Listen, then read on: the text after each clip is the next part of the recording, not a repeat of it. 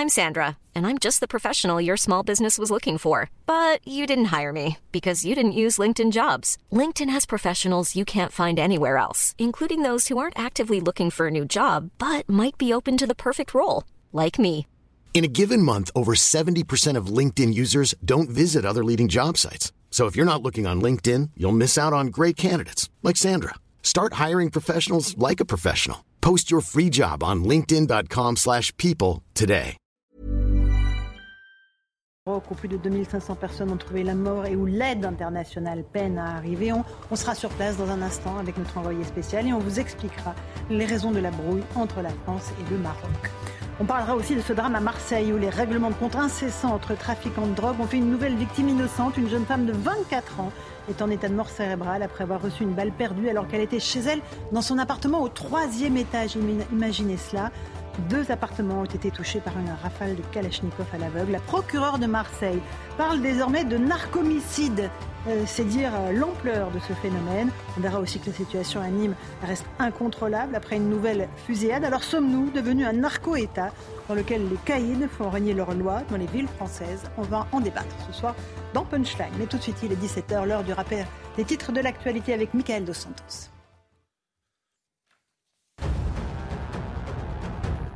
Une jeune femme de 24 ans blessée grièvement à Marseille après des tirs contre un point de deal du quartier de Saint-Is. La victime se trouvait chez elle lorsqu'une balle l'a touchée à la tête. Son pronostic vital est engagé. Jamel Debbouze fait un don du sang à Marrakech pour aider les victimes du séisme. Ce lundi, l'humoriste franco-marocain s'est dit très ému et fier de la solidarité marocaine depuis un centre de transfusion sanguine. Selon un bilan provisoire, plus de 2500 personnes sont déjà décédées. Puis enfin la Croix-Rouge, le Secours populaire ou encore la Fondation de France. Les appels aux dons se multiplient pour aider les victimes du séisme au Maroc. Des personnalités comme Gad Elmaleh utilisent également leur notoriété pour inciter aux dons. De son côté, le gouvernement français a annoncé une aide de 5 millions d'euros pour euh, les ONG présentes sur place. Merci beaucoup, Michael. On va parler de la situation au Maroc, bien sûr. On est avec Louis de Ragnel, chef du service politique d'Europe 1. Bonsoir, Louis. Bonsoir, Laurence. Avec Rachel Kahn, bonsoir. Bonsoir. Essayiste, euh, spécialiste culture. On est avec euh, François Pipponi, ancien député, qui est de retour. Bonsoir, bienvenue, François. Eric Revel, journaliste, ancien directeur général de LCI. Bonsoir. Là, on vous redonne tous vos titres de noblesse, mon cher Eric. C'est vrai Eh oui, comme ça montre votre expertise et le fait que vous connaissez bien euh, les médias. Euh, on va s'intéresser d'abord, si vous le voulez bien, à- à- au Maroc, d'abord avec le bilan provisoire euh, qui se monte pratiquement à 2500 morts. Euh, on va rejoindre notre envoyée spéciale Régine Delfour, qui est sur place avec Thibault Marcheteau. Elle se trouve dans la région de Taroudan. Expliquez-nous, Régine, ce que vous voyez autour de vous. Ici, nous sommes dans la région de Taroudan, au cœur de l'Atlas, où tous les hameaux euh, sont euh, totalement détruits. Regardez les ruines de ces maisons. Euh, On dénombre une centaine de morts. Un habitant me faisait part de la perte de sept membres de sa famille. Ce sont les villageois qui ont extrait les corps des décombres, puisque les secours ne pouvaient pas arriver, car les routes sont difficilement praticables à cause des nombreux éboulements. Ici, donc, euh, les personnes sont désormais à la rue, elles dorment dans des tentes et euh, les habitants nous ont fait part euh, de leur désarroi. Ils attendent de l'aide internationale qui tarde à venir. Voilà, merci beaucoup, Régine Delfour. C'est un des points que je voulais aborder avec vous, c'est que l'aide internationale peine à arriver. Le gouvernement marocain, l'État marocain trie avec une, beaucoup d'attention, Louis de Ragnel, les pays qui peuvent lui venir en aide. La France n'en fait pas partie. Euh, il y a l'Espagne, la Grande-Bretagne, le Qatar, les Émirats arabes unis et la République tchèque. Est-ce que ça explique aussi le fait que les secours tardent à arriver dans certaines zones? Alors, euh, enfin, le premier élément, euh, c'est qu'il ne faut, faut pas regarder la gestion de cette crise avec un regard français où on est habitué au tout communication avec des déplacements dans tous les sens. La première chose qu'a faite le roi, euh, c'est de présider une réunion de crise. Et donc, pour l'instant, ce que disent les autorités marocaines, c'est qu'elles font un diagnostic, un état des lieux de leurs besoins. Et donc, pour adapter en fait l'aide qui est proposée par euh, plusieurs pays étrangers aux besoins marocains et pas l'inverse. D'accord. Donc ça, c'est la première Ça, c'est le langage diplomatique. Là, on Oui. sait de quoi les gens ont besoin en cas de séisme. Bien sûr, bien sûr, Laurence. Deuxième élément, euh, le Maroc, c'est pas Haïti. Euh, non, mais tout le monde imagine qu'il n'y a plus d'État. C'est un État souverain. C'est un État souverain. Euh, Il y a encore des. Bien sûr que c'est terrible et, c'est- et qu'il y a des besoins partout. Euh, mais si vous voulez, c'est- il y, a, il y a une structure d'État, euh, il y a un gouvernement et, et ça fonctionne. Euh, donc euh, il y a une forme aussi de condescendance, je trouve, d'un certain nombre de, de la part de certain nombre de pays euh, qui veulent. Alors, il y a bien sûr l'aide spontanée euh, et la générosité. Mhm. Évidemment, tout ça est très positif. Mais euh, il y a aussi, et, c'est quelque chose qui est, moins visible et qui est difficile à expliquer mhm. aussi, c'est que dans certaines puissances, souvent se servent de catastrophes pour affermir leur, influence. C'est ce qui s'était passé, par exemple, non mais souvenez-vous, au moment de, du, tsunami en Asie du Sud-Est en 2014, Condoleezza Rice, qui était euh, secrétaire d'État, avait dit ça, ça va servir nos intérêts. J'entends. Mais, là, notre envoyé spécial, elle le dit, hein, c'est pas les, autres pays, il dit elle n'arrive pas, elle pas à l'aide internationale. Et ça, c'est vraiment un sujet. Non, mais dernière chose, dernière chose quand même. Euh, pour l'instant, tout le monde dit oui, le, Maroc dit non à la France. C'est pas vrai.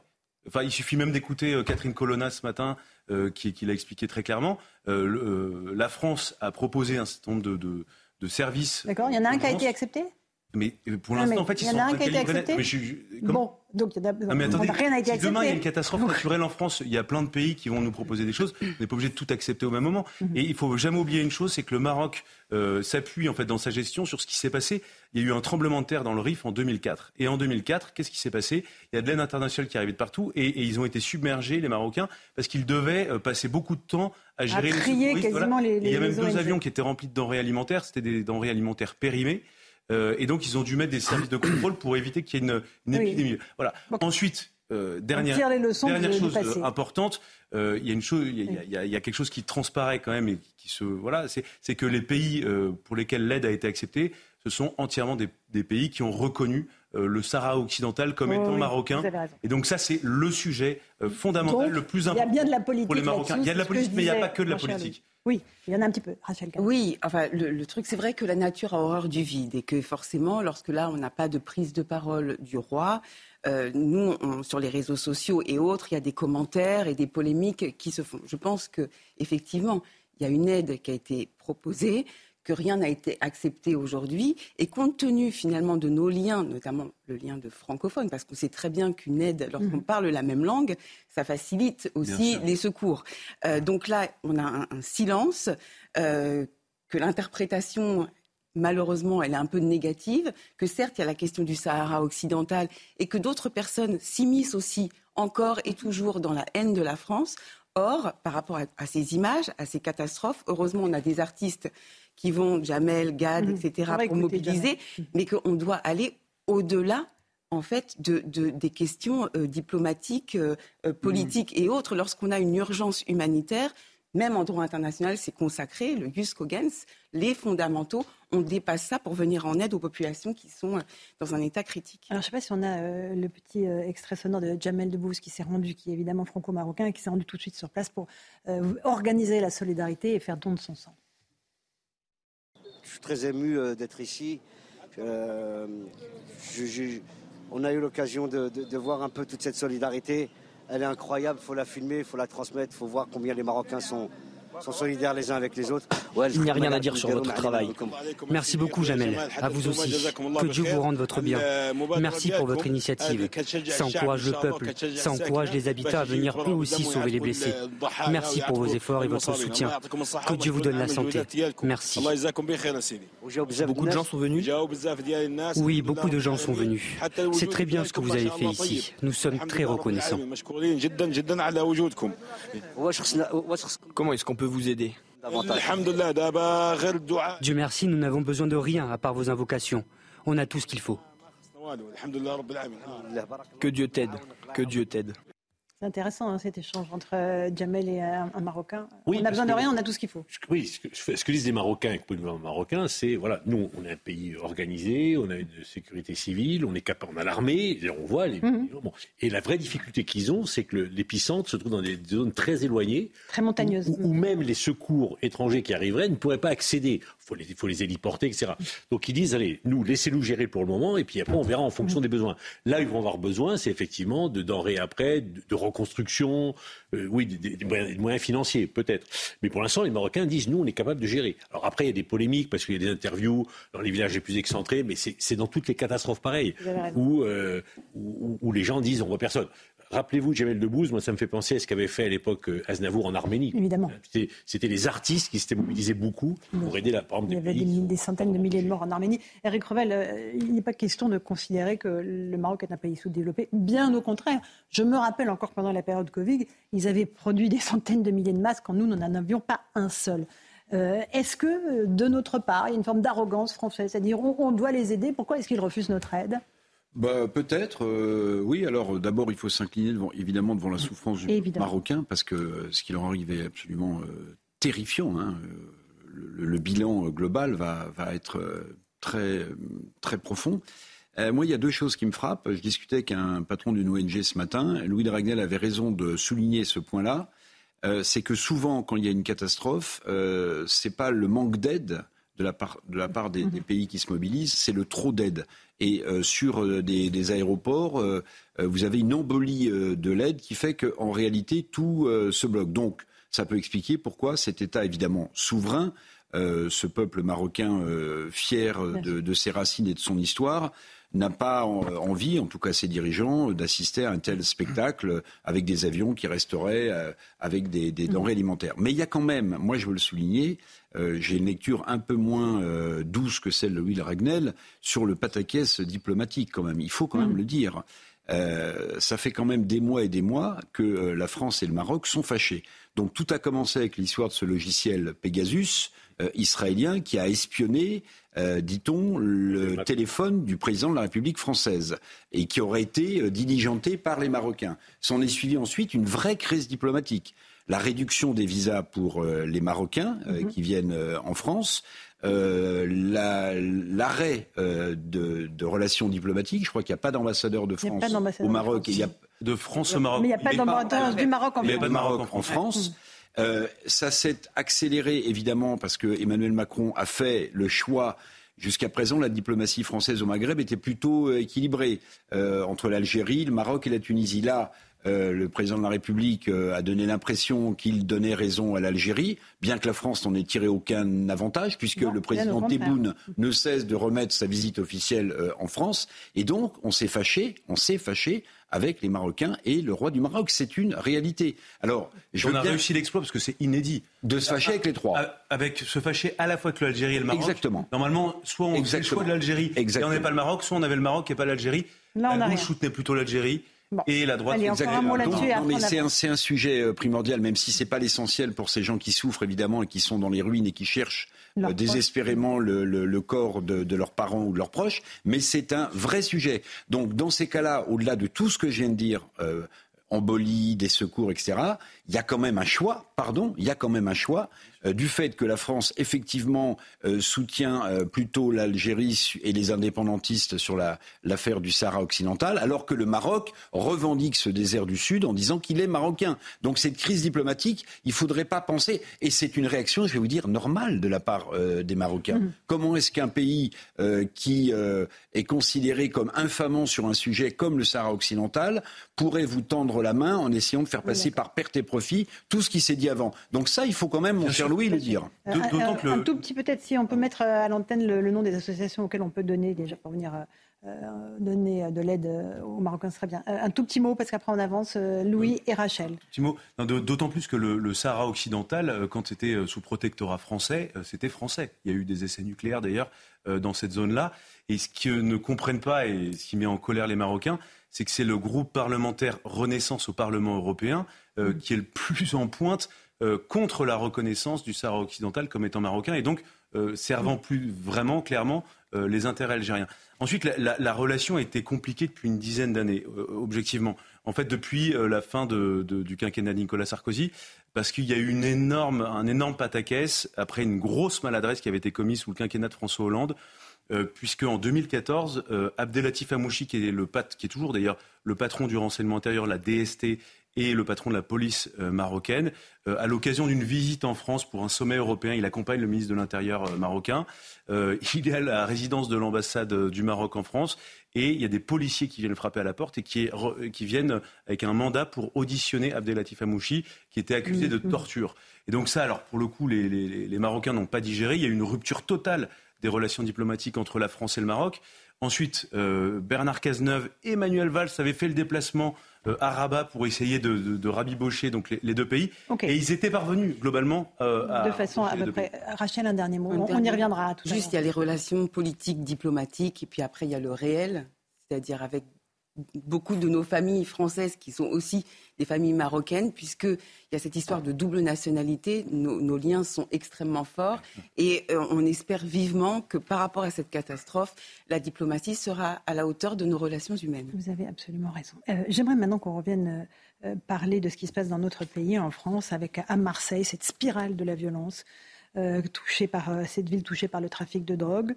Il y a une nouvelle jeune femme qui a été qui est un état de mort cérébrale ce soir, à la 24 ans. Elle était chez elle au troisième étage dans son appartement. Imaginez bien quand un tir de Kalachnikov entre dealers euh, a ricoché jusqu'à son appartement. On fait le point avec Stéphanie Rouquier et Viviane Hervier et on en débat ensuite. C'est ici, au pied de cet immeuble du quartier Saint-Is, dans le 10e arrondissement de Marseille, que les tirs ont eu lieu. Il est un peu plus de 23 heures. Deux individus à scooter tirent en rafale, d'abord au niveau de la pharmacie du quartier, non loin d'un point de deal. Puis avant de s'enfuir, ils tirent à nouveau, cette fois-ci vers l'immeuble. Au troisième étage, une jeune femme de 24 ans s'écroule, atteinte en plein visage par une balle perdue. Un jeune de l'immeuble va lui porter les premiers secours. Elle était dans sa chambre. En fait, euh, c'est la balle, elle a traversé le mur. Elle s'est prise une balle en fait dans la joue. Et euh, il y avait plein de sang. Elle était dans, était dans un bain de sang, dans, un, dans une mare de sang. du coup, je lui ai fait le massage cardiaque le temps que, le, temps que les pompiers arrivent. Hospitalisée avec un pronostic vital engagé, la jeune femme est aujourd'hui en état de mort cérébrale. Nous avons, comme d'habitude, ouvert une enquête de flagrance. Nous l'avons euh, ouvert donc des chefs de tentative d'assassinat au pluriel en bande organisée. Cette jeune femme, même si elle apparaît comme euh, une victime collatérale, l'intention homicide prémédité est caractérisée par le passage à l'acte. Sur place, 23 douilles de type Kalachnikov ont été retrouvées. Les deux hommes à scooter sont activement recherchés. Depuis le mois de janvier, 42 personnes ont été tuées dans des violences liées au trafic de stupéfiants à Marseille. Parmi elles figurent a priori au moins deux victimes collatérales. Voilà pour la situation à Marseille. Sandra Buisson nous a rejoint du service police-justice de CNews. On en est à un tel point, que ce soit à Marseille ou ailleurs, mais en particulier à Marseille, c'est qu'il y a un nouveau mot qui, est, qui a jailli, qui s'appelle les narcomicides. Les narcos et homicides, on a contracté les deux. C'est la procureure de Marseille qui l'a fait en plus. Oui, elle a commencé à employer ce terme euh, cet été. Et euh, pour expliquer ce nouveau phénomène, ce ne sont plus des règlements de compte, en ceci euh, que les tueurs ne visent plus des têtes du banditisme, mais qu'en fait, ils viennent rafaler le point de deal et peu importe qui s'y trouve, que ce soit des gens lambda ou des individus qui ont maille à partir avec ce trafic, ce n'est pas eux euh, qui sont euh, visés. Euh, c'est le point de deal pour faire un coup de force, pour prendre le territoire, pour décourager, terroriser les consommateurs, pour envoyer un message. Et donc, elle considère qu'effectivement, on est au-delà du règlement de compte. C'est vraiment une situation différente, ce nouveau phénomène. Et puis, vous avez, dans ce cadre-là, euh, des balles perdues, effectivement, et euh, des gens lambda qui sont victimes de ces faits. On arrose le point de deal. Donc, euh, comme lors de la mort de cet enfant anime, l'enfant de 10 ans qui était à l'arrière d'une voiture, eh bien, ce même jour, mhm. rappelez-vous, des balles avaient atterri dans des étages très élevés de l'immeuble où nous étions allés d'ailleurs filmer. Il y avait eu une cinquantaine de tirs. Donc, c'est vraiment, on arrose euh, mhm. le, point euh, euh, visé. Il y avait des victimes collatérales de ce genre. Déjà en 2021, la procureure de, Marseille l'a rappelé aujourd'hui. À, cette époque, cette année-là, il y a une petite fille qui vivait dans un appartement qui a échappé de peu à une balle qui est venue se ficher dans son doudou.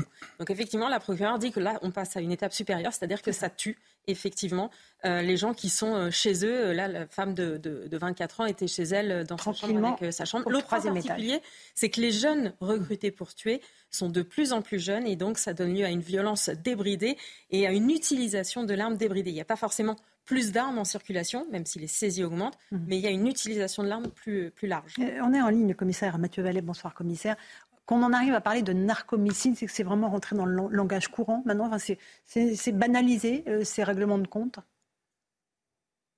Oui, en fait, euh, comme Sandra Busson disait sur votre plateau, euh, je vais résumer singulièrement les choses. En fait, on a des jeunes individus qui se prennent pour des Pablo Escobar et en fait, c'est des Jean-Michel pieds C'est-à-dire qu'on a des individus très jeunes, parfois pas connus des services de police, qui prennent des armes de guerre et qui se comportent comme le grand banditisme sans avoir les codes, sans avoir l'expérience, sans avoir le parcours. Et donc effectivement, parce que les points de deal peuvent rapporter jusqu'à 80 000 euros par jour, aujourd'hui, les différents commerciaux ne se règlent plus par les têtes de réseau, mais par des halls d'immeubles qui sont rafalés par des tueurs à gages qui, pour des contrats de 40 000, 60 000, voire 80 000 euros, ciblent des objectifs, les exécutent de manière à pouvoir libérer de l'espace commercial et permettre à d'autres gangs, d'autres réseaux de récupérer les points de deal. Et la police assiste impuissante à tout ça, euh, Mathieu Vallet?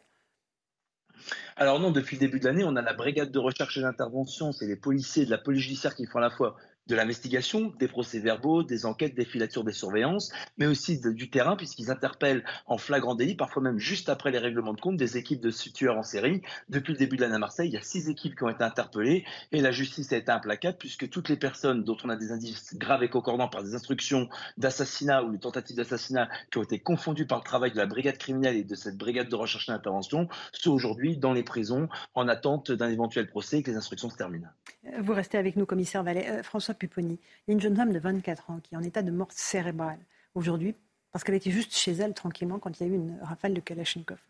Ça y est, on est devenu un narco-État. On n'arrive plus à juguler. On va parler de Nîmes dans un instant. Non, on n'est pas encore narco-État. Ce narco-État, c'est lorsque les, les narcotrafiquants ont des moyens financiers supérieurs à ceux de l'État et où ils dirigent tout. D'accord. C'est ce qui, ils corrompent également. Ils corrompent l'État. On n'en est pas là, sans doute C'est pas la Colombie. Par contre, que dans certains quartiers, les narcotrafiquants aient pris le pouvoir et règlent leurs comptes ou, occupent le terrain. Alors, j'allais dire, quand les voyous règlent leurs comptes entre eux, c'est pas nouveau qu'il y ait des victimes collatérales. C'est le but recherché d'ailleurs, c'est de faire peur. C'est de dire, les patrons, c'est nous, et dire aux gens, bah, restez chez vous, ne vous occupez de rien, ne dénoncez rien, parce que de toute façon, on est capable de tirer n'importe où. Et effectivement, ils sont de plus en plus jeunes, de plus en plus. Enfin, c'est les gars. Tout à l'heure, c'était dit, mais, mais, même pour 10 000 euros, hein, vous faites un contrat, vous oui, à 10 000 pas 60 000 euros à chaque fois. La PJ a arrêté un homme de 18 ans hein, qui avait été payé pour euh, mener plusieurs assassinats. Voilà, mais pour 10 000 euros, 10, 15 000 euros, pour, pour rien. Enfin, maintenant, vous faites tuer pour rien. Bon. Mmh. Donc, on est dans une situation extrêmement compliquée. Alors, ça prendra du temps, la police fait son travail, mmh. mais on a quand même un temps de retard, parce que la situation à Marseille, c'est pas d'aujourd'hui. Ça mmh. fait 20 ans, ça fait 20 ans qu'on le voit venir et qu'on le voit monter. On a mis du temps à réagir. Je ne sais pas si on y arrivera, j'espère que oui, mais ça prendra beaucoup de temps. Rachel Kahn, on est heurté par le fait que voilà, il y a des victimes euh, innocentes, un petit garçon de 10 ans à Nîmes, une jeune femme de 24 ans qui était chez elle, dans sa chambre. Hein. non, mais là, c'est l'incarnation de, l'injustice à l'état pur. Des gens qui n'ont rien demandé. Et c'est vrai qu'il y a toujours cette phrase au mauvais moment, au mauvais endroit. Ben là, cette femme, elle était chez elle euh, à 24 ans. Euh, par ailleurs, ce qui m'interroge, deux choses sur le plan du, droit, des, codes et des règles, c'est que Mathieu Vallée disait tout à l'heure, euh, par rapport aux anciens bandits, mhm. il y avait des codes, notamment des codes d'honneur, des codes où ils se, ils se tuaient entre eux pour régler leurs comptes, etc. Et qu'aujourd'hui, finalement, c'est une véritable jungle. Et d'un autre côté, normalement, l'État est là pour euh, mettre en œuvre, normalement, les droits fondamentaux, les droits de l'homme. Et l'un des premiers droits de l'homme, c'est la sûreté la question de que chaque personne qui se trouve sur le territoire doit, être, doit, doit pouvoir y vivre en sécurité, en sûreté. Mhm. Là, aujourd'hui, on voit que tous les jours, effectivement, on a des, faits, des actes, des vies qui sont fauchées. Quelle injustice. Mmh. Est-ce un sujet absolument majeur euh, et, c'est central Là, on, parle de Marseille, mais euh, il y a d'autres villes où on, en entend peut-être moins parler. Mais moi, j'ai vu des tirs comme ça atterrir dans la fenêtre de gens euh, qui juste habitent, ont le tort d'habiter dans l'appartement d'un immeuble qui est, visé. Ça s'est passé à Nantes hein, l'année dernière. Donc ça arrive aussi dans d'autres endroits. Mhm. Euh, Mathieu Vallet, euh, euh, c'est effectivement devenu monnaie courante maintenant. il y en a absolument partout, ces règlements de compte. Oui, en fait, les trafiquants ne s'arrêtent plus aux grandes agglomérations ou aux grandes villes. Ils vont maintenant dans les zones périurbaines, dans les zones périphériques, même dans les zones rurales, pour rapprocher la vente de la demande du consommateur. Et c'est pour ça qu'aujourd'hui, on évoque un peu plus ces consommateurs. Ils ont une responsabilité dans le bras armé des Kalachnikov qui rafalent les halls d'immeubles et qui font couler le sang dans nos quartiers. Pourquoi? Parce que s'il y a une telle pression sur l'offre, c'est qu'il y a une telle pression sur la demande et qu'on a de plus en plus de gens qui consomment, même si le ministre nous dit qu'il y a des jeunes qui consomment de moins en moins en termes d'âge, mais on a une demande qui est de plus en plus forte. Et après, il y a tous les nouveaux procédés, les Uber c'est-à-dire ces individus qui livrent directement à domicile des consommateurs qui osent pas aller dans les quartiers pour se fournir en stupéfiants. Et puis, euh, vous l'avez dit sur votre plateau, si demain on dépénalise ou on légalise, la dépénalisation, ça a été fait aux Pays-Bas, ça a été fait en Espagne, ça va être fait en Allemagne, et ben malheureusement, on a les cartels, on a les narcotrafiquants qui prennent la main sur les États. Vous prenez les Pays-Bas, on a des journalistes, on a des responsables politiques, on a la famille royale, on a des procureurs qui sont menacés parce que, en fait, ils représentent l'empêchement de ces cartels de prendre la main sur les économies et le pouvoir dans les pays qui sera amené à légaliser ou même à dépénaliser. Ce sont des véritables mafias, effectivement. Merci beaucoup, commissaire Vallée. On fait une toute petite pause. On se retrouve dans un instant. Dans Punchline, on évoquera aussi ce qui se passe à Nîmes. Et puis, on reviendra sur ce qui s'est passé au Stade de France vendredi soir. Euh, Rachel Kahn, à la fois euh, les sifflets contre Emmanuel Macron, et puis la polémique autour de ce spectacle inaugural qui a fait pousser de hauts cris à la gauche. A tout de suite dans Punchline sur. Il est 17h30. Bienvenue si vous nous rejoignez à l'instant dans Punchline sur CNews. On fait nos débats dans un instant, mais d'abord le rappel des titres de l'actualité avec Michael Dos Santos. Le nombre de victimes du terrible séisme au Maroc continue d'augmenter. Un nouveau bilan fait état de plus de 2600 blessés, euh, morts et presque autant de blessés. Le roi Mohamed VI doit se rendre sur les lieux sinistrés pour euh, évaluer l'ampleur des dégâts. 1500 trottinettes électriques en libre service supprimées dans la ville de Marseille, soit plus du tiers de la flotte.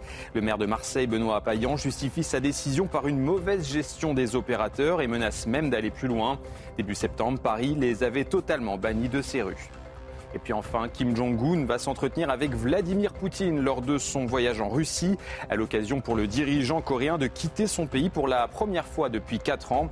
Aucune date n'a été communiquée officiellement. Merci beaucoup, Michael Dos Santos. On parlait de Marseille tout à l'heure, mais pas vraiment pour ses trottinettes électriques, effectivement. plutôt pour son insécurité. Autre exemple à Nîmes, nouvelle fusillade hier matin à Nîmes. Deux hommes blessés. Là encore, une Kalachnikov retrouvée. Euh, c'est dans ce quartier de Pisevin qu'un enfant de 10 ans avait été tué il y a quelques semaines. On fait le point avec Corentin Brio. Le quartier Pisevin à Nîmes, théâtre d'une nouvelle fusillade. Ce dimanche, vers 7 heures du matin, cinq personnes inconnues des services de police ont été la cible de tirs. Deux blessés, âgés de 28 et 32 ans, sont à déplorer.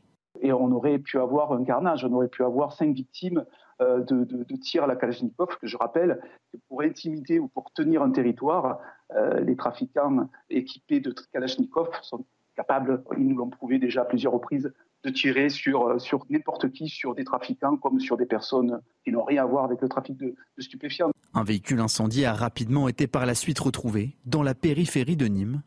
Les policiers ont trouvé une Kalachnikov à l'intérieur. Une nouvelle fusillade dans un quartier encore marqué par la mort, mi-août de Fayed, un enfant de 10 ans, victime collatérale d'un règlement de compte lié au trafic de drogue. Quand vous allez dans les quartiers pissevins, vous avez des endroits où vous demandez où vous vous trouvez. Si vous êtes vraiment dans une ville de Nîmes qui, euh, qui respire aussi par une économie intéressante, ou si vous êtes dans un autre quartier d'une ville en guerre. C'est ça la, la, difficulté. Les services de police judiciaire de Montpellier se sont saisis de l'enquête de tentative de meurtre en bande organisée et infraction connexe de criminalité organisée en flagrant délit. On est toujours en ligne avec le commissaire Mathieu Vallet. Est-ce qu'on est dans un, un état de quasi-guerre? C'est ce que disent certains de vos collègues sur le terrain. Ils disent on est dans un état de guerre, la présence policière ne peut pas tout résoudre.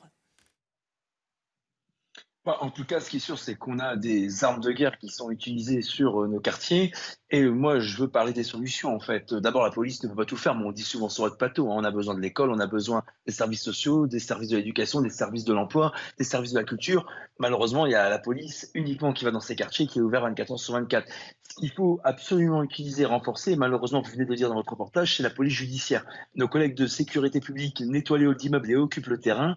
Sauf qu'aujourd'hui, il faut faire les réseaux, il faut faire les gros bonnets, il faut faire ceux qui trafiquent le stup, qui trafiquent les armes, qui font du blanchiment d'argent. Et pour ça, on a besoin d'un peu de temps, on a besoin d'enquêteurs chevronnés, on a besoin d'unités spécialisées. C'est pour ça qu'il y a 15 officiers de police judiciaire qui ont été envoyés en renfort pour les règlements de compte et les affaires criminelles. Mais ce qu'il faut, c'est mettre le paquet sur l'investigation, notamment la police judiciaire. Mon syndicat l'a toujours défendu parce qu'on sait très bien que ce sont les seuls qui pourront aller jusqu'aux têtes de réseau qui instrumentalisent les trafics de stupéfiants, les trafics d'armes et qui sont à l'origine sur le terrain de ce sang qui coule, de tous ces blessés, voire de tous ces morts.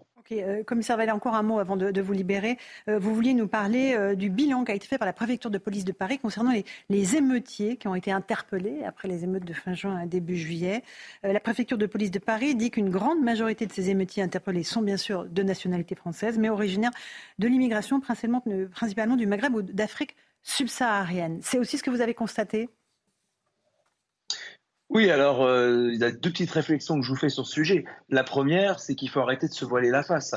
En France, on ne veut pas mettre en place les statistiques ethniques, sauf qu'on est d'accord pour compter le, nombre de personnes de couleur qui sont d'origine maghrébine ou subsaharienne par les policiers pour dire qu'il y a des contrôles aux ou pour dire qu'il y a des violences policières systémiques par rapport à des couleurs de peau et qu'on serait raciste. Et à côté de ça, on nous dit on ne peut pas déterminer par des statistiques ethniques l'origine de ceux qu'on interpelle. Ce document officiel de l'administration permet d'avoir une physionomie des personnes interpellées malheureusement, on voit que des jeunes qui sont nés en France, qui grandissent dans des quartiers de France et dont les parents et les grands-parents sont issus d'immigration et qui, eux, s'étaient parfaitement intégrés, aujourd'hui ne se reconnaissent plus dans les lois de la République, ne reconnaissent plus leur pays comme étant celui qui va les émanciper, les aider. Et surtout, je prends toujours la verrière où deux écoles ont été brûlées, c'est symptomatique du communautarisme qui gangrène certains quartiers en lieu et place de notre vivre ensemble de la République. Et c'est pour ça que je dis simplement que, en réalité, il faut apprendre à ces jeunes à aimer la France, à épouser les valeurs de la République et à respecter ce drapeau pour lesquels leurs ancêtres, nos ancêtres, se sont battus au prix du sang. Bientôt, on fêtera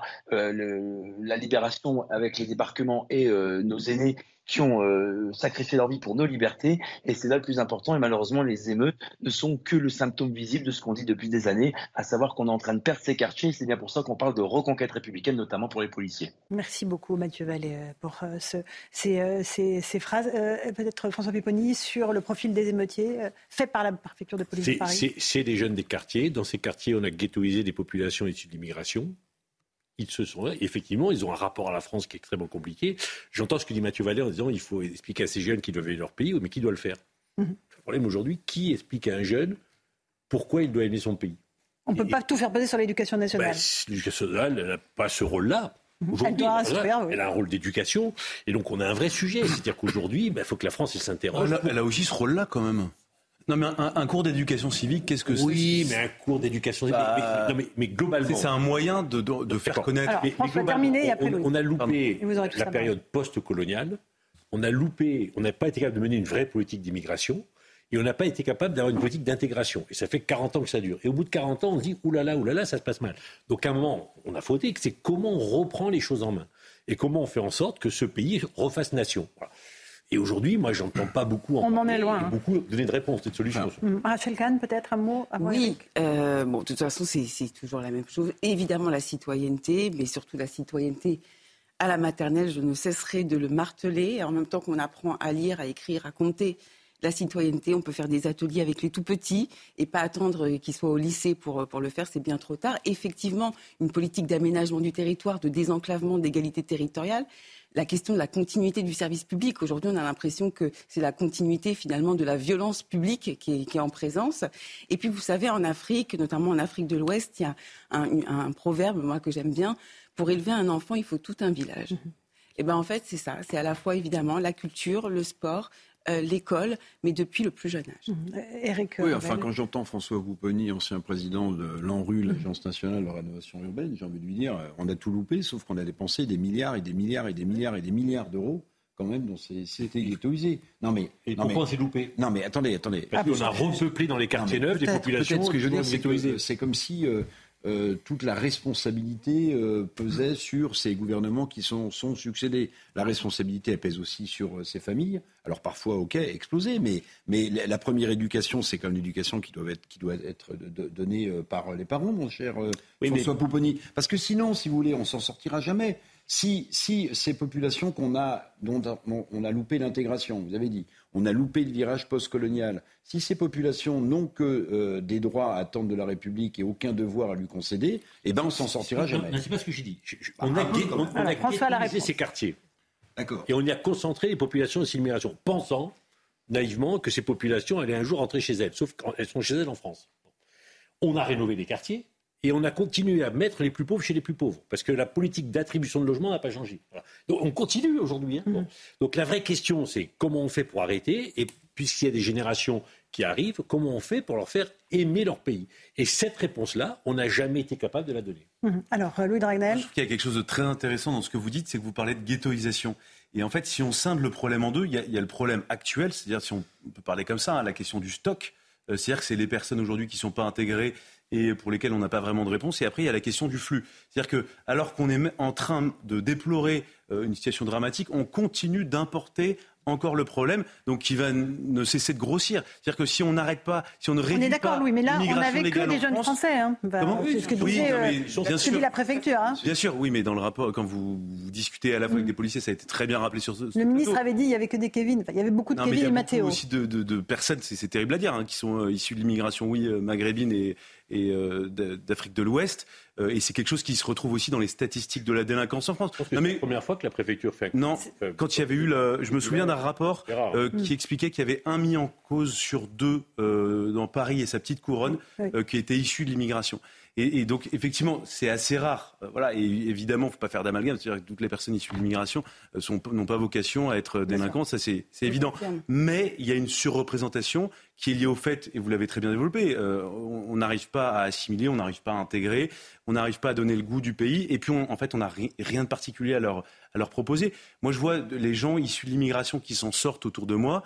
Euh, ne doivent rien à la France. En réalité, ils sont, la plupart d'entre eux sont sortis tout seuls, mmh, parce qu'ils se sont donné une, ils sont mis une pression d'enfer pour essayer de réussir dans la vie, mmh. réussir leur vie.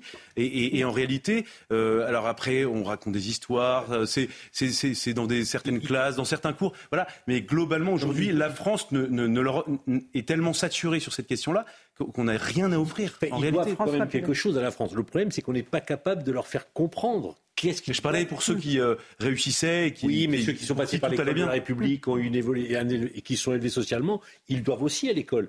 Sauf qu'on n'est pas capable de l'expliquer, de, leur faire comprendre. Et si en plus on continue, enfin on ne réduit pas les flux migratoires, donc en fait on se retrouve dans des enclaves ethniques euh, confessionnelles que vous évoquiez tout à l'heure, et, ça c'est dramatique. Et si en plus des réseaux arrivent derrière en disant de toute façon ce pays ne vous aime pas, ce pays est raciste, ce pays est islamophobe, et que tous les soirs ils entendent ça partout, partout dans la rue, euh, mais, mais vous voyez, si on reparle, enfin, il y a évidemment. Allez, un dernier mot après, j'aimerais qu'on parle du Stade de France. Mais vous voyez, euh, euh, au service police-justice d'Europe 1, on reçoit très régulièrement des synthèses de la nuit de toutes les personnes qui sont interpellées. On a des identités et tout ça. Et, voilà. et globalement, il y a beaucoup de réfugiés ukrainiens, ça n'apparaît quasiment jamais. Mhm. et, pourtant, ils fuient un pays en guerre. ils pourraient, on pourrait dire, voilà, ils, n'ont pas d'argent. C'est essentiellement des femmes et des enfants aussi. Oui, mais attendez, sauf qu'ils n'apparaissent Les hommes n'ont pas le droit de quitter le pays. Mais, ils n'apparaissent jamais. Mhm. Allez, euh, j'aimerais qu'on avance parce que Rachel Kahn, vous vouliez nous parler de ce qui s'est passé euh, au Stade de France vendredi soir.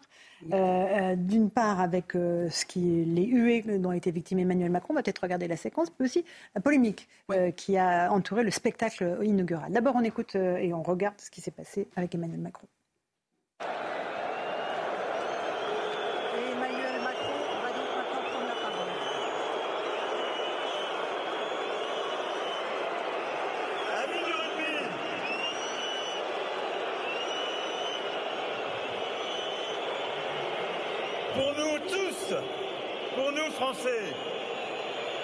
C'est une immense fierté d'accueillir sur notre sol toutes les équipes de la Coupe du Monde de rugby.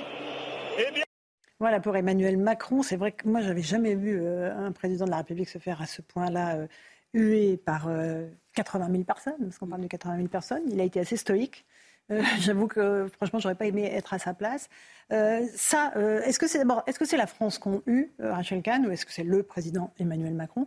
Et puis après, il y aura la polémique concernant le, spectacle de Jean Desjardins. Moi, je trouve ça vraiment d'une indignité totale. le monde entier a les yeux rivés sur la France.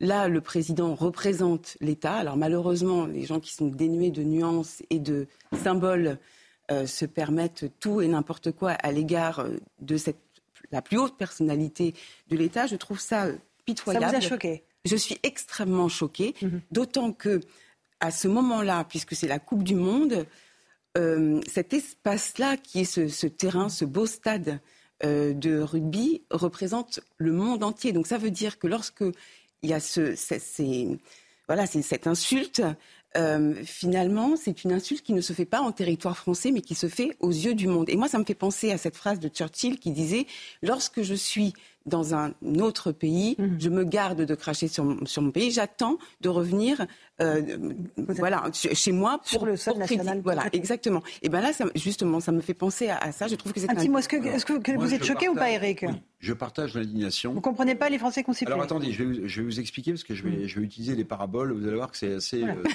Oula, euh, oula. oula.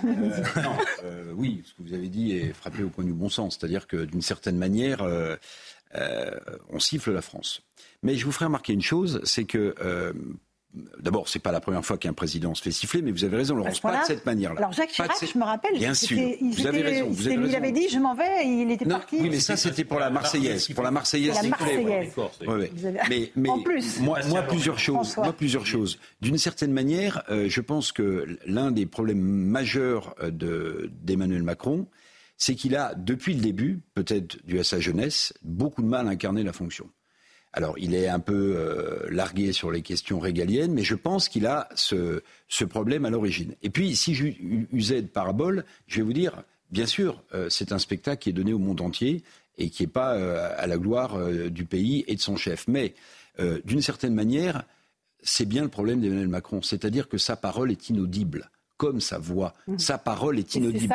Et, d'une certaine manière, elle est inaudible mhm. en France, pardonnez-moi. C'est-à-dire qu'il s'agit de beaucoup, il fait du Sarkozy, euh, euh, il, équipe, il, occupe l'espace médiatique, il lance des, des, idées, des réformes, des trucs, des machins, mais il n'y a pas grand-chose qui crante. Donc je pense que, en fait, ce qui lui arrive là, c'est le symbole, c'est la parabole d'une voix inaudible en France mhm. et peut-être aussi euh, à l'international. On parlait tout à l'heure du, Maroc. on pourrait parler de, nos relations avec la Chine, euh, avec l'Australie, euh, avec l'Allemagne. D'une certaine manière, malheureusement, eh bien, cette parole me semble inaudible. Et finalement, la parole du chef de l'État couverte par des sifflets, c'est peut-être ah, d'une certaine manière une, parabole qu'il faut retenir. François, vous êtes. pas d'accord avec Oui, je vois qu'il n'est pas d'accord. Je pense qu'effectivement, il, a un problème de rapport au peuple et de la manière dont il s'exprime, et il le paye là. Si vous, pas, si vous avez un problème de rapport au peuple, mon cher François Pouponi, quand vous êtes chef de l'État, ça veut dire que vous avez un problème d'incarnation de la fonction. Mais complètement. Ben mais, ce qui n'exclut pas que dans le rapport direct, y compris avec les chefs d'État, les choses se passent différemment.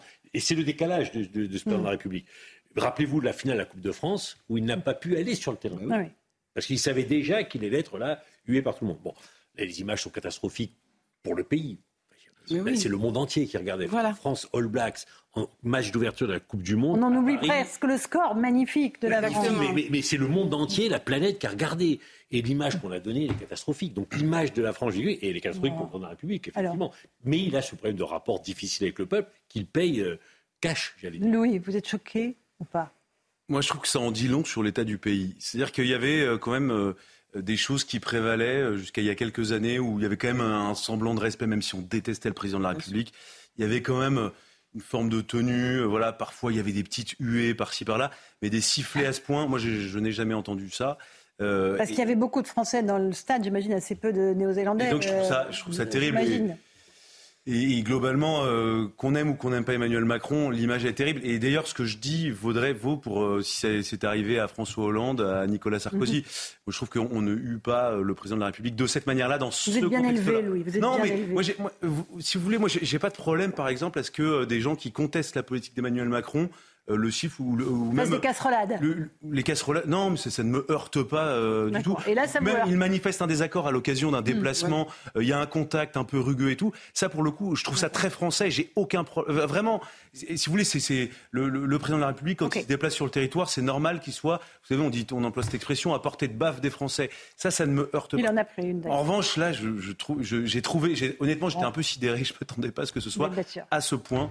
Alors, il y avait autre chose dont vous vouliez nous parler, Rachel Kahn, c'est le petit spectacle qui a eu lieu juste avant, euh, avec euh, Jean Dujardin. Euh, il y avait des, animations, je ne sais pas si on peut avoir quelques photos de, ce qui s'est passé sur le. voilà, Jean Dujardin avec un triporteur, en boulanger. Alors, le coq avec le gamba ça j'avoue que j'ai beaucoup aimé. il y a eu un bashing, pardon, on est dans punchline, donc je fais des, anglicismes la gauche s'est jetée sur ce spectacle. On a même eu un édito de Libé, La France rance. Et ça, ça en dit long aussi. Ça, ça en dit long. Euh, souvent, euh, on parle de, crise culturelle, mais en fait, c'est une crise de la culture.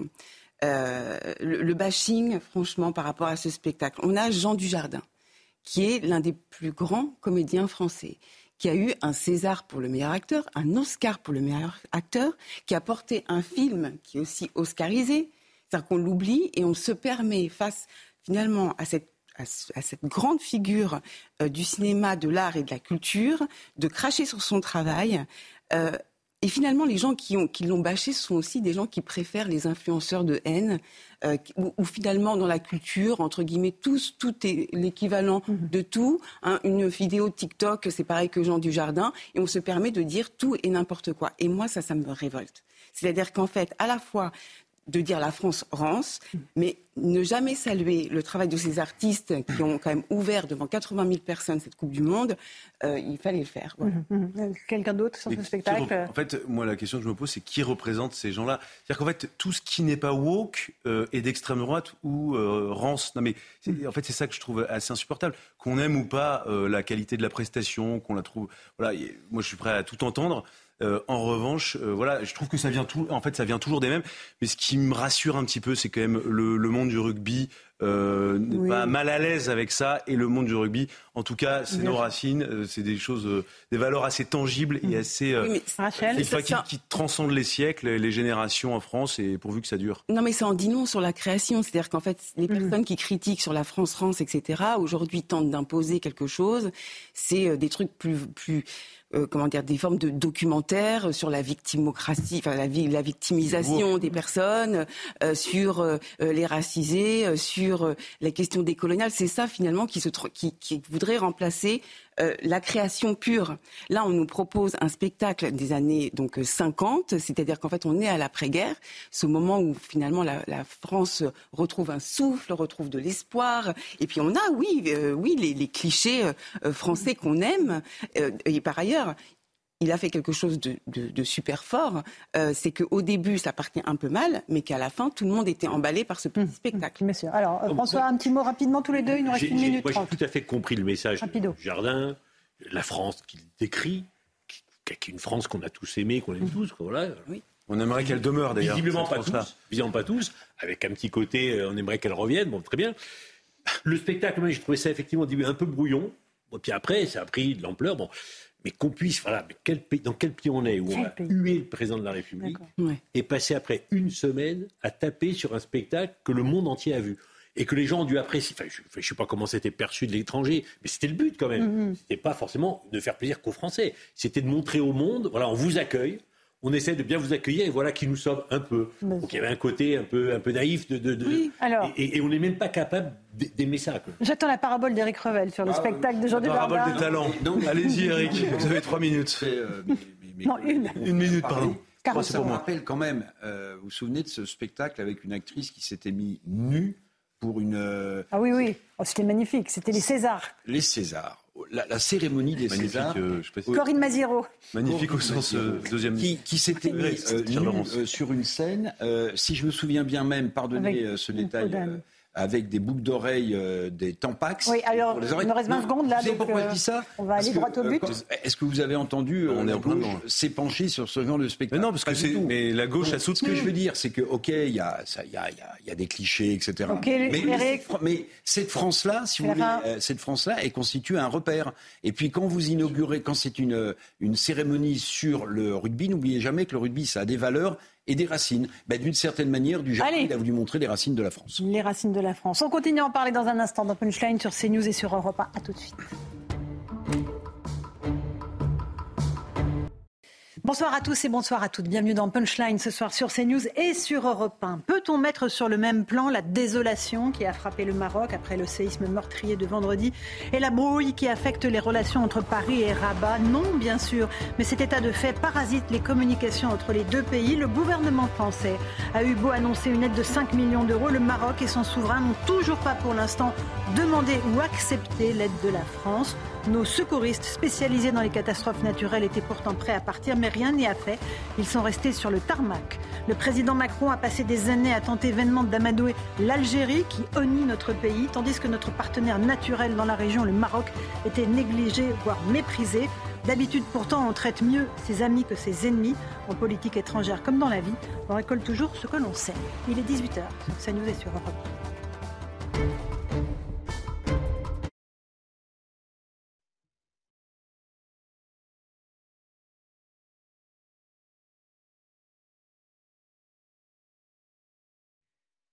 Il est 18h, bien vu, c'est nous. Nous rejoignons à l'instant sur Europe 1 et sur CNews. D'abord, le rappel des titres de l'actualité. Le nombre de victimes du terrible séisme au Maroc continue d'augmenter. Un nouveau bilan fait état malheureusement de plus de 2600 morts et presque autant de blessés. Le roi Mohamed VI est toujours attendu sur les lieux de sinistre pour évaluer l'ampleur des dégâts et apporter son soutien à ses concitoyens. À Marseille, une jeune femme de 24 ans grièvement blessée après des tirs contre un point de deal du quartier de Saint-Is. La victime se trouvait chez elle au troisième étage lorsqu'une balle l'a touchée à la tête. Elle est en état de mort cérébrale. Depuis janvier, le trafic de drogue a fait au moins deux victimes collatérales dans la cité phocéenne. Et puis Laurent Blanc n'est plus l'entraîneur de l'Olympique lyonnais. Selon un communiqué publié par le club rhodanien, cette décision a été prise d'un commun accord. Ces derniers mois, l'ancien sélectionneur des Bleus a enchaîné les mauvais résultats. L'OL est actuellement dernier du championnat de France de Ligue 1. Voilà, 18h et une minute, euh, accompagné d'une poignée de secondes. On se retrouve sur le plateau de Punchline avec Louis de Ragnel, chef du service politique d'Europe 1. Bonsoir Louis. Bonsoir Laurence. Nous sommes avec Rachel Kahn, essayiste, spécialiste des questions culturelles. Bonsoir Bonsoir Laurence. Carl Olive nous a rejoint. Bonsoir, député Renaissance des Yvelines. Bonsoir Madame Bonsoir Monsieur le député. On parlera après de ce que vous avez proposé pour interdire les grèves euh, les jours de grandes rencontres euh, sportives dans les transports en commun. Et on est avec Eric Revel, journaliste, ancien directeur général de LCI. Bonsoir, Eric. Euh, on commence bien sûr par le Maroc avec ce bilan provisoire qui malheureusement ne cesse d'augmenter. 2681 morts désormais, énormément de blessés. Euh, et le gouvernement marocain qui a annoncé avoir accepté le soutien de seulement cinq pays, mais pas la France. On va d'abord partir sur place, rejoindre notre envoyé spécial Régine Delfour, euh, qui se trouve dans une base militaire avec Thibault Marcheteau, une base militaire, Régine, d'où l'on coordonne l'aide pour les sinistrés. C'est bien cela nous sommes ici dans le centre communal de Tafingout, dans la province de Taroudan. C'est ici qu'une base militaire a été installée, notamment avec un hôpital militaire, mais il y a aussi des associations pour coordonner cette aide alimentaire. À mes côtés, Abdullah, vous faites partie donc d'une association du Forum de la jeunesse rurale. Comment ça se passe en fait? Euh, maintenant, comme une association locale, de, le Forum de la jeunesse rurale, on essayait d'organiser l'opération de distribution des aides et même d'orientation des associations qui vont fournir de l'aide pour les envoyer et assurer leur acheminement vers les droits qui sont touchés par le séisme. Donc en fait, dans cette aide, il y a euh, qu'est-ce qu'il y a? Il y a de l'eau, qu'est-ce qu'il y a d'autre? Il y a de l'eau, de la nourriture, les, tentes, les pièces d'éclairage, les couvertures et les médicaments.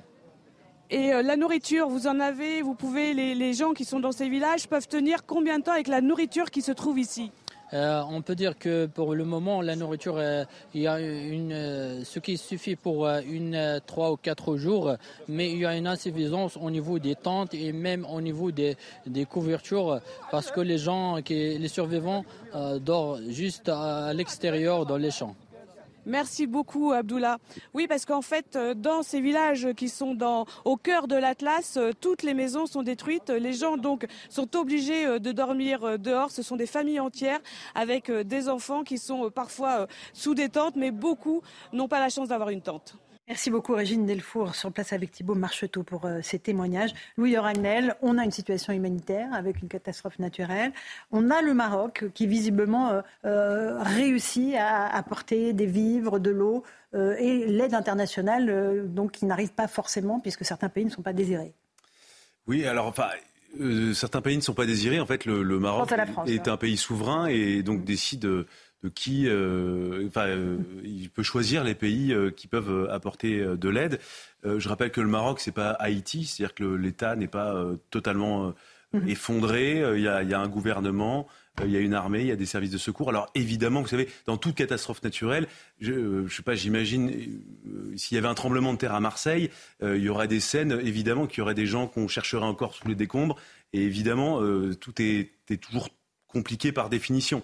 Euh, ensuite, euh, le Maroc, euh, avec la France, a des relations qui n'ont pas toujours été très simples, même si, là, aujourd'hui, quand vous contactez à la fois le Quai d'Orsay et vous appelez des ministres, par mhm. exemple, du, Royaume du Maroc, eh bien, globalement, ils disent à peu près la même chose. C'est-à-dire que, le, le on voit très bien, mais ça, c'est la diplomatie, Louis. Oui, mais ce qu'ils disent, par exemple, ils disent, c'est pas au pays qui propose de décider ce qu'ils doivent envoyer. C'est-à-dire, d'abord et avant tout, non, mais le pays euh, le Maroc doit. Ah, il ne nous a pas échappé qu'il y avait cinq pays dont l'aide a été acceptée Espagne, Grande-Bretagne, Qatar, Émirats Arabes Unis et la République tchèque. Et donc, pas la France. Euh, des monarchies et dont la le point commun de tous ces pays, qu'est-ce que c'est Qu'ils ont reconnu le Sahara occidental comme étant marocain. Et effectivement, c'est un point d'achoppement très, fort très fort entre, en tout cas, entre la France et le Maroc. Il y en a d'autres. Euh, Carl Olive, député Renaissance, vous comprenez ou pas euh, Je confirme ce que dit Louis Ragnel, c'est-à-dire que euh, la mobilisation du ministère de l'Intérieur, du Quai d'Orsay, du ministère des, Armées mm. Et de, tous les instants. Rappelez qu'il y a 1 500 000 euh, français d'origine marocaine ou binationaux dans notre pays. Je prends le cas de la ville de Poissy que je connais bien, c'est 2000. En discutant avec euh, les amis, euh, notamment tout au long du, week-end, il y a des demandes qui effectivement sont faites et notamment des contacts sur des familles qui sont, qui sont sur site et le relais est fait par, par les ministères avec les, numéros de téléphone qui, ça, vont bien. Ça concerne les ressortissants français qui sont là-bas. Exactement. On est d'accord. Exactement. Et puis vous avez des, on l'a vu, la région sud, la région Occitanie, la Corse ont octroyé un million d'euros. Valérie Pécresse 500 000 en, en, Ile-de-France. Ce soir, vous avez des délibérations dans des conseils municipaux qui vont apporter euh, effectivement euh, entre guillemets, des, des, offrandes. Et euh, je crois que c'est moi, je me satisfais en tout cas de cette concorde nationale, et y compris dans notre pays, qu'on critique suffisamment pour dire que l'ensemble des sensibilités politiques, pour le coup, se, se retrouvent pour, mmh. pour ce Mais la question, c'est est-ce que la brouille entre Paris et Rabat n'est pas en train, encore une fois, de faire que les secouristes français, qui étaient prêts, qui étaient euh, sur le tarmac, n'ont pas pu décoller pour aller euh, apporter leur aide? Ça a, ça a, été rappelé, euh, le Maroc est un pays souverain qui décidera le moment venu quelles aides potentielles mmh. il peut bénéficier. Ce que je peux vous dire, c'est qu'effectivement, notamment dans les conseils départementaux, les pompiers sont, sont, prêts pour euh, la solidarité, elle est évidemment Oui, parce que c'est un peuple, un peuple ami et frère. Et frère, absolument. Moi, j'aurais une lecture un peu plus euh, rigide que celle de Carl Olive sur les relations entre la France et le Maroc. Euh, vous l'avez rappelé, Laurence, il y a cinq pays qui aident aujourd'hui le Maroc.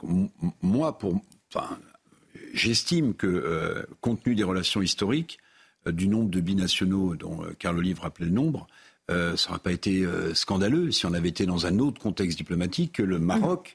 Euh, parmi les pays euh, amis euh, qu'il sollicitait, le demande à la France. La réalité, c'est que la brouille est profonde. C'est mhm. qu'on a réduit le nombre de visas pour les, les, Marocains.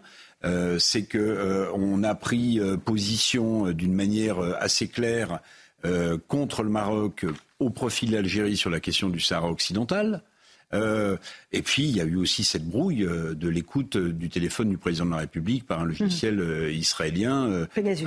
Pegasus. Donc, si vous voulez, oui, la brouille, elle est profonde. Et d'une certaine manière, le Maroc manifeste sa fierté son nationalisme, son patriotisme, en disant on n'a pas besoin de vous. Et d'ailleurs, on est fâché et on ne va pas tirer un, trait sur cette fâcherie profonde simplement parce que vous nous tendez la main. Rachel Kahn, votre analyse. Oui, alors Bon, déjà, on, a beaucoup parlé du silence du roi du Maroc euh, aujourd'hui, et c'est vrai que dès qu'il y a silence, on commence à phosphorer sur euh, les tensions, enfin qui sont euh, réelles, mais surtout ce qui est reproché par les Marocains au roi du Maroc, c'est le fait qu'il était en train de se faire soigner en France. Donc ça veut dire en gros que lui, bah, en fait, il accepte tout à fait l'aide de la France pour se faire soigner, mais qu'il n'accepte pas que la France puisse aider le, le peuple marocain. Donc ça, déjà, c'est un problème à part. Après, je pense qu'effectivement, c'est un peuple qui est frère. On a une histoire commune, même si elle est douloureuse. Nous parlons la même langue, ce qui fait que lorsqu'on veut euh, notamment organiser une aide internationale, des corridors humanitaires, de parler français, ça euh, facilite euh, l'aide. on a effectivement les binationaux, puisque quand vous avez un père marocain, vous, êtes, marocain, même si vous êtes né à Blois, en Touraine, n'importe où, vous êtes marocain. là, aujourd'hui, on sent bien que la société civile incarnée par Jamel, par Gad Elmaleh euh, est, fortement mobilisée. On voit bien que la France est tout à fait présente. Je pense que lorsqu'on a un peuple frère qui a perdu une partie de sa famille, eh ben on va au-delà de tous les désaccords et on entre dans cette relation humaine au-delà de toutes les tensions. Il y a aussi la question de l'Algérie qui sous-tend tout cela, Louis de Ragnel. Euh, nous, le président Macron a toujours privilégié le dialogue avec l'Algérie plutôt qu'avec le Maroc, et c'est aussi peut-être une des raisons de la brouille. Absolument. Enfin, il y a l'histoire récente globalement. Euh, on a tout fait pour se brouiller avec les Marocains. En 2014, Abdelatif Amouchi, euh, donc, qui est le directeur de la police nationale et le patron de la DST, c'est-à-dire le renseignement intérieur marocain, a failli se faire interpeller à la résidence de l'ambassadeur du Maroc en France euh, parce qu'il y avait une plainte pour torture qui avait été déposée contre lui. Objectivement, ça aurait été le patron de la CIA à Paris, euh, Guantanamo. Euh, enfin, vous voyez, la plainte est légitime. jamais les autorités, les autorités françaises n'auraient accepté mhm. un tel traitement pour le patron de la CIA. Donc ça, ça avait entraîné, en tout cas dans la période récente, une première brouille. Il y avait une rupture totale de relations diplomatiques entre la France et le Maroc. Ensuite, Bernard Cazeneuve et Emmanuel Valls s'étaient rendus l'un et l'autre à Rabat pour essayer de, réparer cet affront. et le Maroc et la France apprenaient, entre guillemets, à, à remarcher ensemble un peu, un peu main dans la main. Et ensuite arrive l'élection d'Emmanuel Macron qui a une espèce d'obsession, une volonté, en tout cas, de, se rabibocher avec l'Algérie euh, et, en donnant beaucoup plus que ce qu'il ne pouvait donner d'ailleurs. Mhm. Euh, les Algériens s'en servent énormément en politique intérieure mhm. euh, et, et, in fine, en fait, on a tout perdu et Emmanuel Macron a tout perdu puisque le président algérien actuel ne nous respecte pas et objectivement, on a réussi un exploit incroyable, c'est de se fâcher à la fois avec le Maroc et l'Algérie, sachant que, et simplement d'un mot, historiquement, euh, d'habitude, euh, la gauche était plutôt alliée et amie de l'Algérie, la droite euh, soutenait, était très pro-marocaine. Et c'est vrai que là, on se retrouve dans une situation assez inédite. Et je pense simplement, pour rebondir sur ce que disait Eric Revel tout à l'heure, c'est que si un président comme Nicolas Sarkozy ou Jacques Chirac était président aujourd'hui, je pense qu'on aurait été un des premiers pays à envoyer voilà, Pour les dons, on peut s'adresser à la Croix-Rouge, le Secours populaire, la Fondation de France, qui évidemment euh, seront euh, aiguillés. Oui, je ressouligne le Rapidement, Eric Revel, ces derniers mots. historique. On est fâché à la fois avec le Maroc et l'Algérie. Et pendant ce temps-là, l'Algérie, ses gouvernants continuent de se servir de la guerre d'Algérie comme d'une rente mémorielle, mm. nous mènent par le bout du nez avec un président Tebboune, le président algérien, qui se permet euh, de refuser de venir en France en disant qu'évidemment il viendra un jour. Donc qui va à Moscou à la place. Et qui va à Moscou à la place. Donc si vous voulez, c'est comme aussi ça le résultat de la diplomatie euh, d'Emmanuel Macron aujourd'hui, c'est qu'on est fâché avec beaucoup de pays dont historiquement il s'est jamais arrivé, en même temps le Maroc et l'Algérie. Un dernier mot, Carl Olive. Juste vous dire sur le terrain et tout au long du week-end dans les formes d'association avec euh, les amis marocains. petit exemple, on a joué au football avec le variété hier, avec une minute de silence en amont du match, avec euh, de nombreux euh, amis euh, marocains d'origine marocaine, je peux vous dire que les amis marocains sont particulièrement sensibles aux actions que sont menées sur notre territoire. Par les Français. Par les Français, à l'endroit de leur famille. Allez, petite pause, on se retrouve dans un instant. On évoquera la situation à Marseille. Je vous le disais, une jeune femme de 24 ans en état de mort cérébrale. Elle était tout simplement chez elle, dans sa chambre au troisième étage, alors que des trafiquants de drogue ont ouvert le feu à la Kalachnikov. A tout de suite, sur Europe 1 et sur CNews. 18h17, on se retrouve en direct dans Punchline sur CNews et sur Europe 1. Un mot de la situation à Marseille, toujours euh, incontrôlable. Une jeune femme de 24 ans a été blessée par un tir de Kalachnikov. Elle était non pas dans la rue, elle était chez elle, au troisième euh, étage de son immeuble, dans sa chambre. Tout simplement parce que des trafiquants de drogue euh, se sont tirés dessus à la Kalachnikov dans le hall. on va écouter la procureure de la République de Marseille, Dominique Laurence, qui fait un constat terrible de la situation. Vers 23 heures, les services de police étaient avisés euh, de détonation dans les secteurs de la cité Saint-Is, dans le 10e arrondissement de Marseille.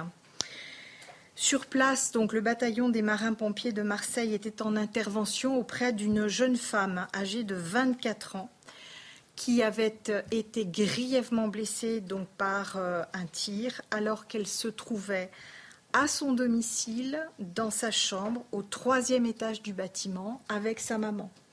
Donc c'est une euh, jeune femme qui est chez elle, qui vit sa vie euh, tranquillement avec sa maman. Elle a été euh, transférée donc dans un état très grave à l'hôpital avec un pronostic vital engagé et elle se trouve à l'heure où je vous parle en état de mort cérébrale. Combien de temps va-t-on accepter cet état de fait euh, Carl Olive me tourne vers vous, vous êtes député à Renaissance.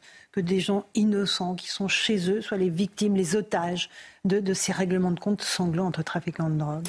Là, cette jeune femme de 24 ans, Anime, c'était un enfant de 10 ans. Combien de temps on va les accepter?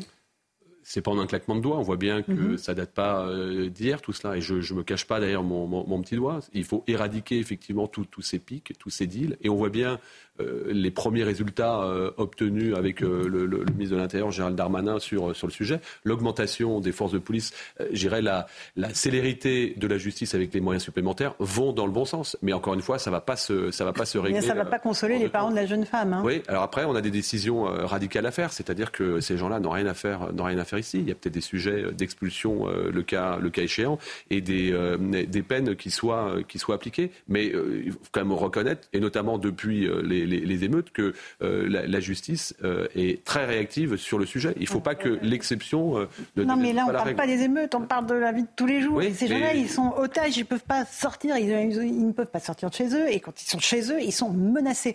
Rachel Kahn, ça paraît absolument terrible. Non, mais c'est effectivement sidérant. Enfin, juste sur cette personne, 24 ans, une jeune femme, elle n'était pas, euh, elle n'a pas pris de risque, elle n'était pas au mauvais endroit au mauvais moment, elle était juste chez elle. Et c'est vrai que euh, normalement, ce, ce, droit à la sûreté, c'est un droit qui est euh, fondamental. Et effectivement, on a l'impression que d'échéance électorale en échéance électorale, on, on, met toujours sur la table la question des trafics de drogue, etc. Et puis finalement, c'est reporté euh, au calendrier grec à chaque fois, à chaque fois. Mais là, le, sujet, maintenant, il devient euh, mhm. euh, majeur, puisque tous les deux jours, il y a des personnes qui sont des victimes collatérales de, cette situation. Donc c'est intenable en réalité. Eric Revel. En fait, moi, ce qui m'inquiète le plus, et je vais raisonner de manière un peu économique, c'est l'espèce d'immense bouleversement auquel on est en train d'assister. Sur votre plateau, euh, je m'en souviens, euh, Thibault de Montbrial a été un des premiers à parler de cartélisation. Mm. Alors pourquoi je vous dis ça? Parce que le cartel, en fait, c'est une notion économique. Le cartel, c'est un, petit nombre de, sociétés euh, qui tiennent un secteur économique. En fait, on est en train d'assister à une chose qui est absolument hallucinante, c'est-à-dire que les gangs se battent sur le terrain parce qu'évidemment ça rapporte des milliards, et que ces gangs vont se restructurer, vous le verrez, en cartel. C'est ce que disait Thibault de Montbrial. C'est-à-dire que la société française, avec euh, le trafic de drogue qui est exponentiel, maintenant se regroupe en cartel. Et vous savez, la marge d'après, on n'y est pas encore, mais la marge d'après des cartels, c'est le narco-État. C'est le narco-État. C'est-à-dire que là, on est en train de basculer dans autre chose. La cartélisation euh, de, la, de, de, de l'économie de la drogue en France laisse augurer que évidemment personne ne l'espère, mais qu'on franchisse un nouveau seuil. Le narco-État, c'est quoi? C'est la corruption des élites Oui, euh, alors c'est la mise en menace, c'est la, menace, la menace qui se passe dans d'autres pays, dans les, aux Pays-Bas, etc. Souvenez-vous, je cite souvent cette interview de la procureure de la République de Paris dans le journal Le Monde, qui avait sonné, qui avait tiré la sonnette d'alarme. Alors on n'en est pas là, évidemment. C'est aussi la corruption des élites. On n'en est pas là, je crois. Mais en tout cas, il y a une cartélisation. Thibault de Montbrial avait, je m'en souviens très bien, sur le plateau, Laurence, il avait employé ce mot-là. Et la cartélisation en économie, ça veut dire quelque chose de très précis. Louis Dragnel, sur euh, bah, ces règlements de compte. Ça fait partie quand même de, toute cette famille de sujets euh, sur lesquels il, il, faut reprendre le contrôle. Alors tout n'est pas de la responsabilité du gouvernement actuel. C'est-à-dire que là, euh, tout, est, tout éclate euh, au même moment. C'est-à-dire a les, problèmes migratoires, la sécurité du quotidien et euh, effectivement les, villes gangrénées par la drogue. Parce que pendant des années et des années, c'était quelque chose qu'on voulait pas voir, c'est quelque chose qu'on n'acceptait pas. Même la drogue était considérée comme quelque chose de soit pas très intéressant, soit drôle ou sympathique, soit du domaine réservé des flics de la police judiciaire. Mmh. Sauf qu'aujourd'hui, en fait, ça concerne tout le monde. Et ce que je trouve moi dramatique, c'est qu'en fait, maintenant, il ne s'agit plus de, de villes. Quand on, on parle de trafic de drogue à Marseille, dans des grandes villes comme ça. Maintenant, il y a beaucoup de villes moyennes euh, qui sont euh, complètement euh, gangrénées par ça, avec toute une organisation sociale qui, est, qui se met en place autour du, autour du trafic de drogue. Et, et, donc, en fait, pour moi, ça fait partie de ces sujets pour lesquels il faut un énorme choc. Alors oui, dans les mots, il y a une prise de conscience de la part du gouvernement, mais ensuite, en fait, les, les moyens nécessaires pour mettre fin à ça sont tels. En fait, on, on, on, on l'a déjà dit plusieurs fois autour de ce plateau, mais le gouvernement, et enfin la France, doit se battre contre euh, une forme d'État, de proto-État qui n'a pas de visage, euh, qui n'a pas d'armée, une espèce d'armée de l'ombre, euh, qui, qui, qui, a, qui a des invisible hein. et qui est financé par beaucoup de Français qui consomment et qui consomment et qui consomment et qui ne se rendent absolument pas compte de, de, du lien qu'il y a entre leur consommation du samedi soir eh et le fait de. C'est Gérald Darmanin qui dit beaucoup ça. Et pour moi, ça forme un qui, qui fume son pétard a une responsabilité. On retrouve une forme d'unité de vie par rapport à ça. C'est vrai. Carl Olive, vous voulez rajouter quelque chose De l'autorité, je partage ce que vous dites. On a aussi un autre sujet. Je viens des quartiers populaires. À un moment donné, si on veut éradiquer, il faut aussi transformer mais de, façon euh, euh, métamorphosée, nos quartiers. Mm. Euh, on, a des quartiers encore aujourd'hui qui sont des quartiers 100% logements sociaux. Et c'est souvent le cas dans, ces quartiers mm. populaires, fragiles, sensibles. Il faut les mettre à terre. Ça demande du courage, ça se fait pas en un claquement de doigts. Ça n'a pas été fait avec l'ANRU quand même Un tout petit peu quand même Non mais ça peut être fait avec ça peut être fait avec l'ANRU, mais ça veut dire quoi? C'est transformer le 100% social mm-hmm en 70% par exemple en accession libre et 30% social. Et on constatera. Moi, je Vous voulez y aller là dans les quartiers où euh, ah, les gamines de 24 ans prennent des balles de Kalachnikov C'est compliqué, hein Bien sûr, c'est pour ça que je dis que c'est pas un claquement de doigts. Euh, en un claquement de doigts, ça va se produire. Mais si on veut, et on a un vrai sujet de peuplement, c'est le mot usité. On a un vrai sujet de peuplement dans nos quartiers. Et moi, je proposerais que euh, les affectations, notamment de, de logements sociaux, soient désormais à la main des maires et plus seulement de la préfecture et des bailleurs. Parce que sinon, nos quartiers deviennent monoculturels Et c'est une des réponses à ce que l'on souhaite ne, plus voir, évidemment. Alors, Carl moi aussi, je vous ai demandé de venir ce soir parce que vous avez une proposition qui a fait bondir. Vous avez proposé, après la finale de la Coupe du Monde de rugby, euh, que l'on interdise les grèves dans les transports, les veilles et les jours J de, des grandes compétitions sportives, que ce soit une Coupe du Monde, rugby, foot, JO. Pourquoi est-ce que vous avez fait cette proposition qui visiblement ne soit pas un, écho très favorable?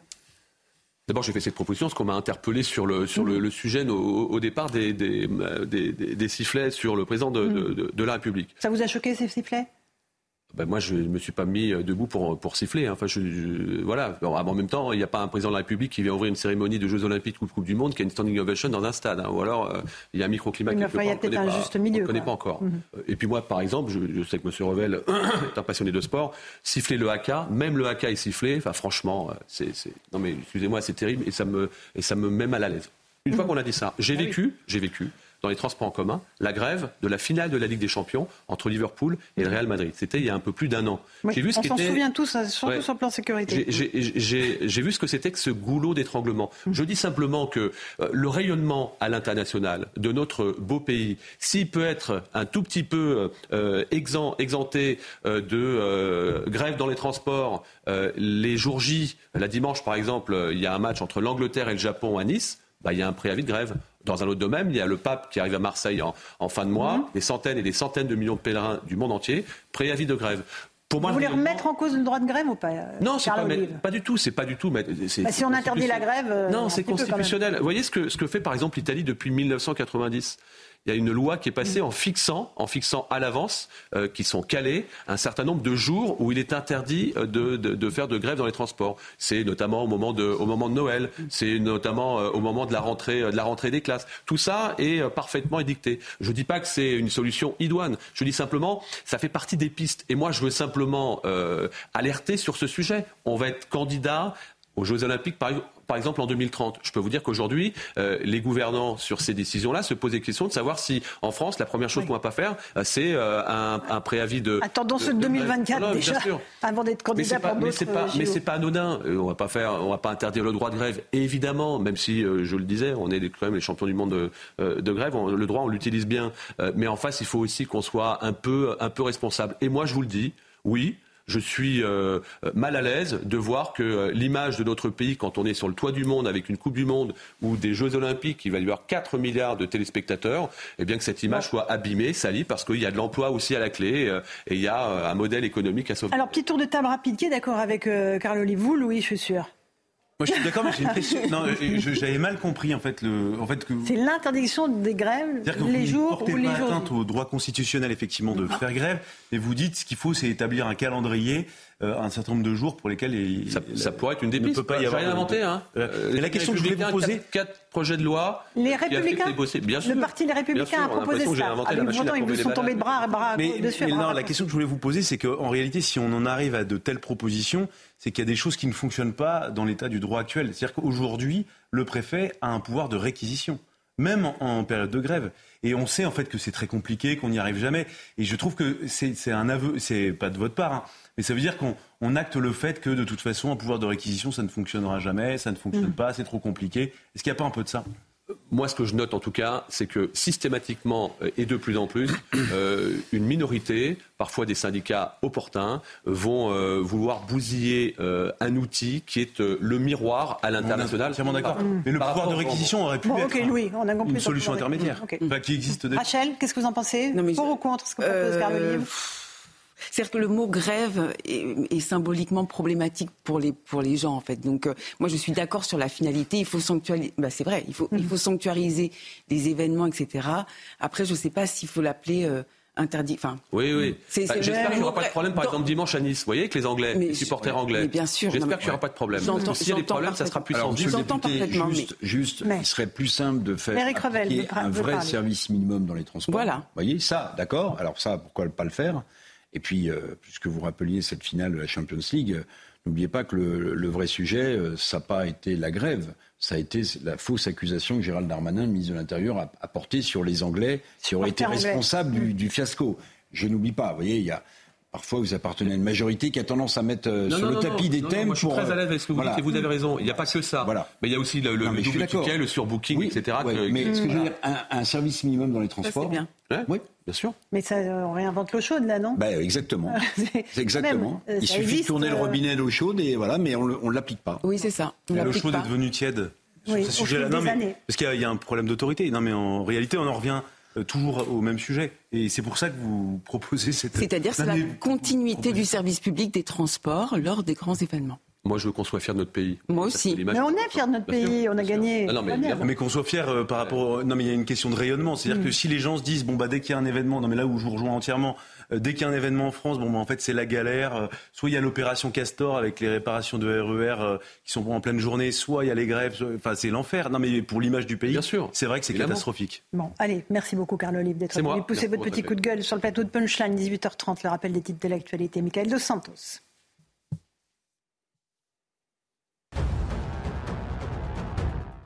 Opportunisme, curiosité, ce sont les mots employés dans un rapport gouvernemental pour décrire les actions des émeutiers en juin dernier. Rares sont ceux qui ont agi pour venger la mort du jeune Naël. La majorité des personnes interpellées ont entre 18 et 24 ans. 8% d'entre elles sont des Français issus de l'immigration, principalement du Maghreb et d'Afrique subsaharienne. Au moins un professeur absent dans 48% des collèges et des lycées lors de la semaine de la rentrée. C'est le résultat d'un sondage mené par le SNES FSU, premier syndicat du second degré L'an dernier, ce chiffre était de 60%. La situation est donc quasi identique malgré les promesses du gouvernement.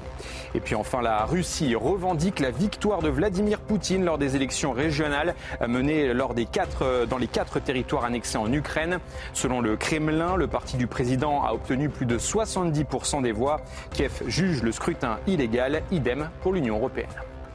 Merci beaucoup, Michael Dos Santos. On fait une petite pause. On se retrouve dans un instant. On sera avec Thierry Cotillard, le président du groupement Les Mousquetaires. On va parler avec lui pouvoir d'achat, inflation alimentaire et aussi ces opérations euh, euh, qui se déroulent en ce moment dans les supermarchés. À tout de suite.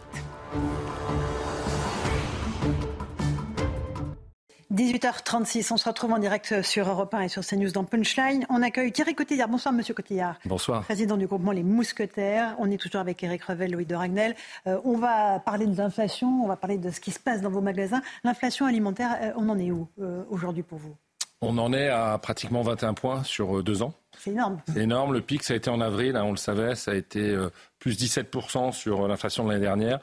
Et euh, on a cassé ce pic, j'ai envie de dire, le, pire est derrière nous, puisque c'était 13,5 mhm. euh, en juillet, et on a espoir là qu'à la rentrée, ça, baisse un petit peu, mais ça reste une hausse, même si c'est une baisse de l'inflation. Oui, c'est la, hausse, la, baisse de la hausse. La baisse de la hausse, ça reste une hausse. Est-ce que vous avez vu les comportements changer dans vos magasins? Est-ce que les gens ont, fait les achats, par exemple, de la rentrée scolaire différemment? Alors, on le voit, et puis les, statistiques le, prouvent, euh, les gens viennent plus souvent pour mieux maîtriser, ils font plus d'enseignes pour chercher les bonnes affaires, et quand ils viennent, ils déconsomment, c'est-à-dire ils achètent moins. la dépense est moins importante parce qu'ils ils achètent moins de marques nationales qui ont fortement inflaté et ils se ruent sur les marques de distributeurs avec des progressions à plus 7 en volume. Et euh, malheureusement, vous avez des familles comme l'hygiène, la beauté ou euh, la, viande et le poisson qui déconsomment à hauteur de 5-6%. C'est ça, il y a un certain nombre de ménages qui se Exactement. pas chaque jour dans notre pays. La statistique dit un tiers, c'est énorme, on est surpris. Donc euh, ça justifie les politiques commerciales qu'on essaye de mettre. Pour rendre le, là, par exemple, on a un plan anti-inflation où le steak haché, qui est une grosse dépense, ce sera moins de 10 euros jusqu'à la fin de l'année chez Intermarché Netto. Et c'est pas au détriment de la qualité? Non, parce que c'est, on, on rogne sur les marges. Euh, il est hors de question de toucher à la qualité. Et je rassure les auditeurs et les téléspectateurs, la, chaîne du froid est maintenue et notre rôle, c'est bien sûr d'apporter euh, euh, tout ça au plus grand nombre et c'est ce qu'on essaye de faire. Eric Revel, peut-être sur cette question de l'alimentation J'aurais vous faire réagir sur une déclaration que vous avez, faite il, y a, quelques jours en disant finalement, bon, les, les, les, industriels et les distributeurs, tout le monde se renvoie la balle. Mmh. Et Bruno Le Maire demande. demande, mais il ne se passe pas grand-chose. Donc, euh, les industriels. Là, il a obtenu quand même de modifier possiblement les dates de négociation. Les industriels disent bon, c'est pas nous, c'est les distributeurs. Bon, et pendant ce temps-là, le consommateur, il trinque. Et vous avez dit un truc qui m'a beaucoup surpris. Vous avez dit, mais en fait, ce qu'il faut faire pour faire baisser les prix, c'est une saine concurrence entre les enseignes. Hmm. Carrefour, Intermarché, très bien. On se dit. mais ça prouve que vous avez les marges suffisantes, M. Cotillard, pour faire tout ça. Donc, donc, donc, vous, vous, ne pourrez pas faire pleurer les, les gens. C'est les consommateurs qui pleurent. alors, la, réalité, parce qu'il faut être très précis, quand je dis c'est la saine guerre commerciale. C'est ce que vous avez dit. Hein. Oui, je l'ai dit et je l'assume.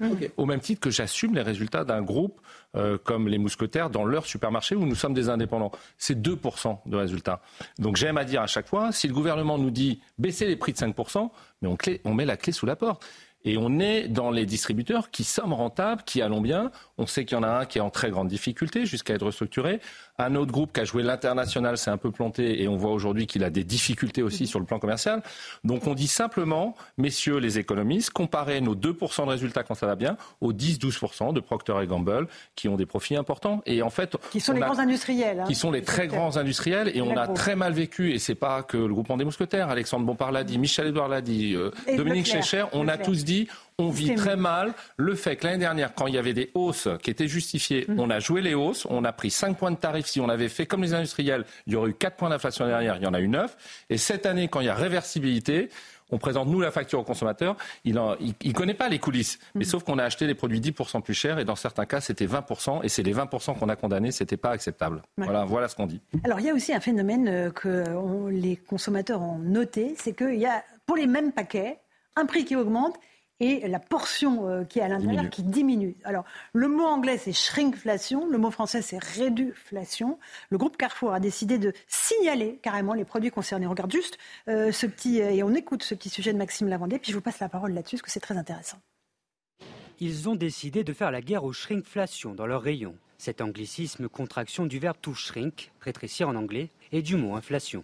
Depuis ce matin, les enseignes Carrefour ont installé cette affiche pour dénoncer cette pratique abusive. Ce produit a vu son litrage baisser et le tarif pratiqué par notre fournisseur augmenter. L'enseigne a déjà identifié 26 produits concernés, comme l'explique Stéphane Bombay, directeur de la communication client. Par exemple, cette bouteille de Lipton Ice Tea, c'est un produit emblématique qui, est très consommé, très acheté par nos clients. Bah, historiquement, cette bouteille, elle faisait 1,5 litre.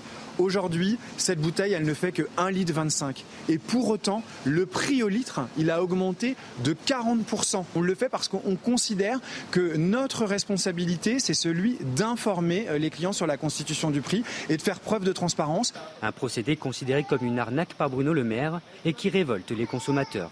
Non, c'est en voyant les étiquettes, je pense que j'achèterai pas, pas ces, ces produits-là, c'est sûr. C'est un peu nous prendre pour des idiots. Ce genre de pratique est absolument inadmissible. Et donc, naturellement, je serai vigilante, comme la majorité des Français, et changerai euh, pour des marques peut-être plus éco-responsables et qui ne nous prennent pas pour des imbéciles.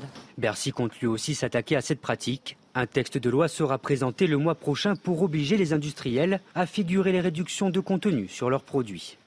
Alors, ça c'est cash, hein, Thierry Cotillard. Vous, vous êtes le groupement euh, des mousquetaires. Vous feriez ce que font vos collègues de Carrefour on Les étiquettes On était le premier à faire avec une marque de pommes de terre.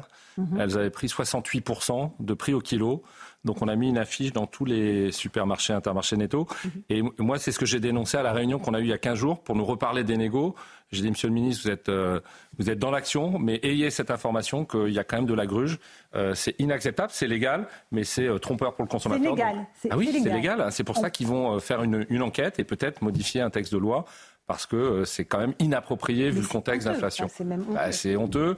Euh, là, on commence à le, à le montrer, à l'afficher. C'est bien que le consommateur le sache. Notre responsabilité, c'est d'être assez transparent sur cette pratique. Alors, votre client, après, le client, euh, celui qui vend ce produit-là, il n'est pas très content, Ah ben, il n'est pas content et puis il va arrêter d'acheter ce produit. Il va prendre autre chose, à mon avis. Et justement, après avoir signalé ces produits-là, vous avez observé quoi comme. Enfin, bah, c'est des baisses de quel ah non, mais ça se vend plus. d'achat? Bah, ça, se vend plus. C'est zéro. Ah, mais je pense qu'il y a une réaction. En fait, c'est un boycott des produits. Ah, oui, parce que là, en plus, ça monte. vous voyez, on mm. fait monter un peu le sujet en épingle et c'est à juste titre un boycott des consommateurs. Donc euh, c'est une très bonne chose parce que l'industriel qui a eu cette pratique depuis des dizaines d'années, alors j'aime à rappeler, c'est pas nouveau, hein. on en parle là, mais en fait quand pendant des années il y avait quand même de la déflation, c'était le moyen de passer sur 100 produits qui étaient dans notre gamme, aller une petite hausse et je te mettais 15% et personne ne voyait rien. Aujourd'hui, on leur dit mais vous déconnez, c'est-à-dire que euh, vu le contexte, vu la difficulté des Français, on peut quand même pas les gruger à ce point-là. Mais le problème, c'est quand vous, vous répondent-ils? Ah bah en fait, il y a eu des chips très connus, etc. On, leur dit on ne veut pas. Bah, ils vous disent bah écoutez c'est votre droit, mais on ne vous livre plus. Et à un moment, quand c'est des 20-80, c'est-à-dire des, des, très grosses ventes, et que vous êtes commerçant, bah, vous ne pouvez pas vous passer non plus certaines références qui sont attendues du consommateur. mais, le, mais, ce qu'on a fait pour aussi, le contraire vrai aussi, c'est de ne pas être référencé dans la grande distribution française, c'est perdre beaucoup de parts de marché aussi. C'est perdre beaucoup de parts de marché et sur Findus, euh, sur quatre, parce qu'on l'a cité, on l'assume maintenant, sur quatre références, on en a enlevé deux, mais on est lié par des plans d'affaires aussi, ou mm. si on a 100 références à mettre parce qu'on a un plan d'affaires avec 100 références, on ne peut pas passer à 50. Donc on a essayé de trouver juste le milieu. très intéressant. Mais surfer sur la misère, pardonnez-moi, du, consommateur, enfin tel qu'il le vit avec des gens qui sautent des repas, je trouve ça mais absolument mais On est d'accord. C'est pour ça que le combat. Il y a un autre sujet aussi, c'est le prix des carburants. Alors justement, j'allais poser la question. Merci beaucoup Eric de faire la transition. Euh, il y a euh, des carburants qui sont extrêmement hauts. Euh, il y a des opérations carburants qui vont commencer chez vous. Alors il y a une réalité, c'est on l'achète plus cher parce que l'Arabie et la Russie ont décidé de produire moins, donc le coût augmente. Le sourcing est aussi plus éloigné des Quoi le sourcing Oui, c'est l'endroit, la source. donc demain, à l'initiative d'Agnès Pannier et Runacher, tous les distributeurs de d'essence, de gasoil sont convoqués. C'est une bonne, à mon avis, une bonne démarche. Et donc je peux vous annoncer qu'on ira dans la logique attendue par la ministre, c'est-à-dire qu'on va proposer des opérations à prix coûtant. Euh, allez, je vais le citer. Leclerc en a fait cet été. Mhm. Quand je vous dis la guerre commerciale est saine, on s'est dit on peut pas les laisser avoir le monopole de ça. On a suivi, on a fait des opérations à chaque euh, chassé croisé. Et là, on a décidé chaque fin de mois, on va faire une opération à prix coûtant. Ce sera annoncé demain euh, à la ministre et je pense que les autres distributeurs vont réagir. Et il faut quand même rappeler euh, que lorsqu'aujourd'hui on fait des relevés, c'est vraiment officiel, il y a des comparateurs, on est en ce moment où je vous parle à 1,87 et donc on est justement avec Leclerc euh, à touche-touche pour être le premier. Mhm. Vous avez des pétroliers dont le métier c'est de vendre que de l'essence et il y a plus de 10 centimes d'écart. Donc je pense que la ministre a deux sujets. Généralisons les opérations à prix coûtant et puis rappeler aux distributeurs de pétrole que leurs profits sont très importants et qu'il y a peut-être un effort à faire pour les Français cette année. Combien de temps elles vont durer vos opérations à prix Tous les week-ends. Les vendredis, samedis, dimanches. On sait que le Français a l'habitude de faire le plein quand il vient faire ses courses, donc c'est ce qu'on va lui proposer. Votre collègue Michel-Édouard Leclerc euh, disait il y a quelques jours sur nos antennes euh, qu'il y a des gens en fait qui sont pour l'inflation, qui, ont intérêt à cette inflation, notamment euh, sur l'alimentaire. Vous êtes d'accord avec cette analyse? Alors c'est l'analyse politique qu'il a en disant même l'État a intérêt. Mais bien sûr, l'État. Les caisses de l'État. Euh, je ne crois pas Bruno Le Maire aussi cynique. Je, je le vois dans l'action là, aux réunions qu'on a. Je crois qu'il est vraiment déterminé. Et je ne pense pas qu'il ait envie de d'asseoir son assiette de fiscalité pour la redonner indirectement par des subventions et autres. En tout cas, euh, il est au combat du prix. Il souhaitait que le pic d'inflation soit cassé. On n'a pas été tout à fait au rendez-vous, donc le fait qu'il avance les renégociations commerciales est une bonne nouvelle pour euh, normalement la baisse des prix. Sur les carburants, oui, Moi, l'impression que ça me donne, euh, pour euh, regarder de près le monde économique et le monde politique mhm. depuis des années, Monsieur Cotillard, c'est qu'en réalité, j'allais dire, un ministre demande et le monde économique dispose en réalité. Et l'impression que ça donne, c'est que le, ministre des Finances s'est beaucoup engagé, vous avez raison. depuis ce feu, ce panier anti-inflation qui n'a jamais vu le jour jusqu'au reste, mais qu'en réalité, euh, bah, les distributeurs, euh, des et les industriels, ils appartiennent au monde économique, et que le monde économique aujourd'hui a pris le pas sur le monde politique. Il a pris le pas, euh, certainement, mais on doit quand même rappeler à tout le monde que le commerce et les relations, notamment commerciales, sont encadrées par des lois qui régissent et qui aboutissent à des conclusions qui sont plus ou moins satisfaisantes pour le consommateur. Je vous dis ça parce que si aujourd'hui le ministre ne s'empare pas du sujet de la date unique annuelle des négociations, l'inflation va continuer. C'est-à-dire qu'on est l'exception française. Nous, les mousquetaires, on est au Portugal. Je suis allé voir il y a 15 jours. Première question, c'est quoi ton inflation? Il m'explique, on était à 15, vous êtes à combien maintenant? Huit mois après On est à 5. Pourquoi ils sont à 5 C'est simplement parce qu'ils ont pu renégocier. Mmh. Aujourd'hui, on peut le faire sur la marque de distributeur. C'est pour ça que les distributeurs, c'est par hasard, baissent les produits de leur marque. Coca-Cola, Procter, Pampers. Une fois qu'on a négocié le prix, quoi qu'il advienne, pendant 12 mois, on va se prendre ce prix-là. Mhm. Et donc, le fait que Bruno Le Maire prenne le dossier et dise on change la loi, euh, avec un Parlement qui ne va pas forcément être favorable puisqu'il n'a pas la majorité. Ça va être compliqué, mais euh, il reprend le rôle que doit être le politique. Et je ne pense pas que si la loi change, ce soit les distributeurs qui fassent la loi, parce que là, pour le coup, les industriels seront obligés de revenir à la table des négociations. Mais on a le sentiment en permanence que vous vous renvoyez la balle entre les distributeurs, les industriels. Ouais, mais alors vous savez, sur ce truc-là, enfin moi, je, je pense qu'il n'y a pas un méchant, il n'y aurait pas des gentils, il y, a, il y, a, un juste milieu. et sur la trajectoire qui est celle qu'on a connue depuis deux ans, depuis le Covid, Très honnêtement, on a fait des efforts, on a tenu la chaîne alimentaire, on a fait des efforts sur nos marges parce que les, résultats vont être publiés. En fait, il est encore trop tôt pour savoir qui dit la vérité. Revoyons-nous en mars. Vous aurez les publications des résultats de Carrefour puisque c'est quelqu'un de côté en, bourse, d'autres distributeurs, et puis on regardera Nestlé, Danone, et vous verrez qu'on n'a pas été quatre fous furieux à venir sur tous les plateaux pour dire des mensonges. Euh, quels sont les produits qui ont pu s'augmenter là en cette rentrée? Euh, ce, qui, va augmenter, je crois qu'il faut se projeter. ce qui, va, augmenter, et qui, va être nous projeter maintenant. Alors vous pouvez stocker, mais alors je ne devrais pas le dire parce que là on va plus en avoir en rayon.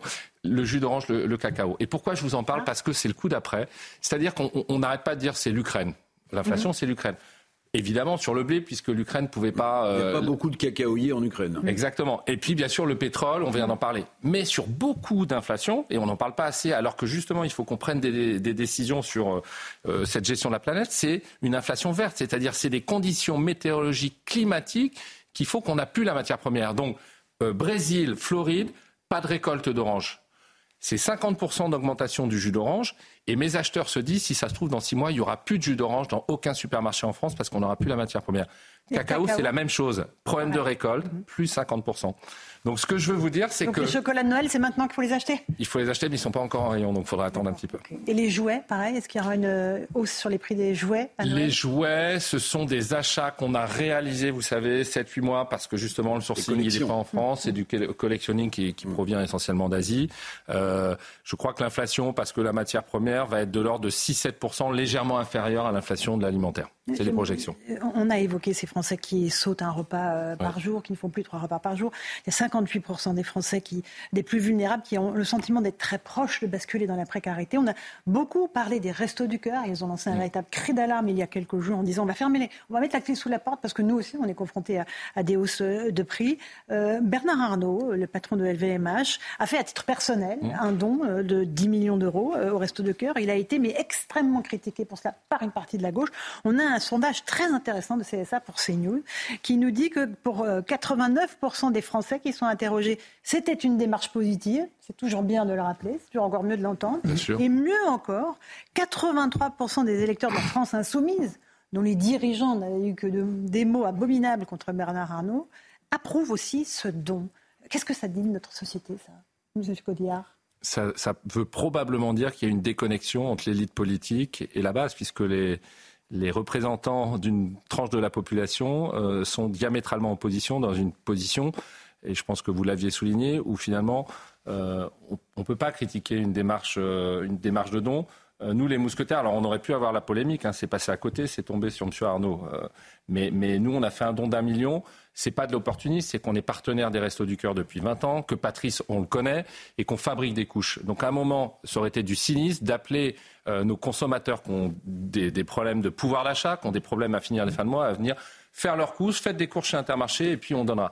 Bien sûr que s'ils nous demandent de faire une collecte additionnelle, on le fera, mais on s'est dit, on va déjà montrer l'exemple, et donc notre... Euh, elle est en Bretagne, j'en parle parce que je suis breton. Euh, elle produit des couches et la cellulose de Brocéliande à Plouermel et on fera un don de 1 million d'euros. Très honnêtement, c'est une position de l'ensemble des chefs d'entreprise mousquetaires. On aurait très mal vécu cette polémique. Donc quand on l'a vu, euh, pas tomber sur nous, mais celle de, effectivement de, de M. Arnaud, on s'est dit que c'était quand même, euh, ça donnait pas envie de continuer. Et c'est dommage parce que c'est maintenant qu'il faut resserrer les, les, liens et justement faire preuve de, mmh de, de, de citoyenneté. Et l'appel du, moi je crois que l'appel intéressant politique du patron des, des, Restos du Cœur, c'était dire n'attendez pas tout de l'État, c'est-à-dire euh, aller chercher euh, les ressources là où elles sont. Et l'entreprise a un rôle sociétal. Donc c'était super de faire appel à nous parce que très honnêtement, on est en capacité, euh, effectivement, il, nous reste un petit peu de marge, 2%, je l'ai assumé, mais on peut dans ces moments difficiles être solidaire et faire des dons. Évidemment, 89% des Français, Eric Revel, jugent que le don de Bernard Arnault était une bonne chose. 83 à la France insoumise. Oui, oui, bah, c'est intéressant. ça va, ça va à on met l'église au centre du village. répondu. Puis il faut rappeler quand même, parce que j'ai vu aussi que ça avait été challengé avec des fake news, c'est que ces 10 millions d'euros, il n'y a pas de défiscalisation derrière. C'est 10 millions nets. Alors certains diront que c'est pas assez, etc. Certains aussi noteront que l'État ayant mis 15 millions d'euros euh, Bernard Arnault ne pouvait pas mettre plus de 10 millions d'euros, j'imagine, même s'il avait moyen de le faire, parce qu'évidemment, ça donnait l'impression que vous aviez une société qui était plus euh, riche que, l'État euh, lui-même. C'est une évidence. Maintenant, ce que ça veut dire aussi, pardon, mais moi, ça fait tellement longtemps que je traite de la question économique, il y a un divorce quasiment éducationnel entre les Français et l'entreprise, en fait.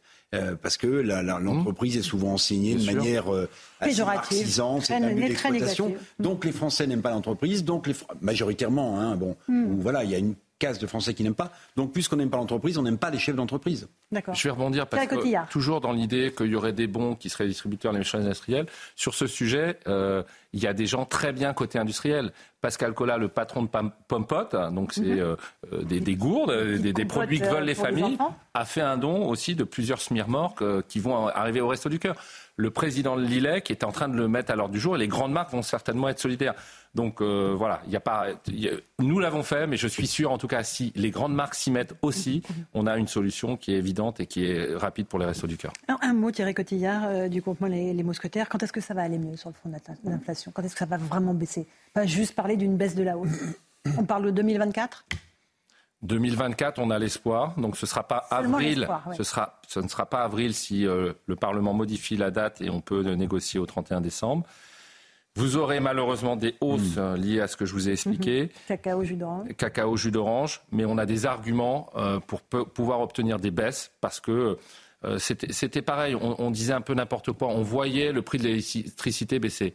Mais en fait, nous, on a des usines et on sait qu'en fait, on est engagé à 80% sur l'année. Donc, il faut attendre l'année suivante pour renouveler. Donc, les industriels pourront euh, acheter l'électricité moins chère. Donc, ça leur coûtera moins cher à produire. Et c'est ça qu'on va demander âprement dans les box pour euh, avoir des baisses à proposer aux J'aime votre optimisme, mais moi, j'ai le sentiment, je vous donne mon billet, que les prix ne reviendront jamais au niveau des prix. Jamais non. Non, jamais. Mais non. Vous avez raison. Alors pourquoi? Mais Parce qu'en fait, euh, tout va coûter plus cher, ne serait-ce que les salaires. C'est-à-dire, à juste titre, heureusement, les salaires ont pris euh, pas loin de 10% en deux ans pour accompagner l'inflation. Eh bien ça, euh, c'est inscrit dans le dur, c'est du fixe maintenant et on ne reviendra pas en arrière. Et comme je vous le dis, il y aura des, raisons climatiques et autres qui font qu'on ne retournera jamais au prix que c'était. Et probablement l'inflation ne sera pas à 10 points l'année prochaine, mais moi je ne crois pas non plus à moins 5. C'est-à-dire, je pense qu'on sera dans un couloir de 0 et, 4 ah probablement, parce qu'il y aura des industriels qui vont justifier euh, des, hausses encore de tarifs. Un tout dernier mot, Louis Dragnel. Conséquence de cette situation, les Français aussi euh, se tournent de plus en plus vers le hard discount, euh, Lidl, Aldi, et Netto, et, nous avons Est-ce que c'est une menace pour vous? Oui, c'est une menace euh, parce que euh, c'est une. Alors, d'une manière générale, on considère que c'est une menace parce qu'on trouve que ça paupérise euh, le, le, système et que le modèle social n'est pas pour nous le bon modèle. C'est-à-dire que euh, la caissière qui fait la réception, qui fait la mise en rayon et qui a jamais cinq minutes, c'est pas tout à fait la manière dont on a mm. de gérer nos équipes en supermarché. Après, si vous voulez, l'enjeu qu'on a, qu'on soit discounter ou distributeur normal.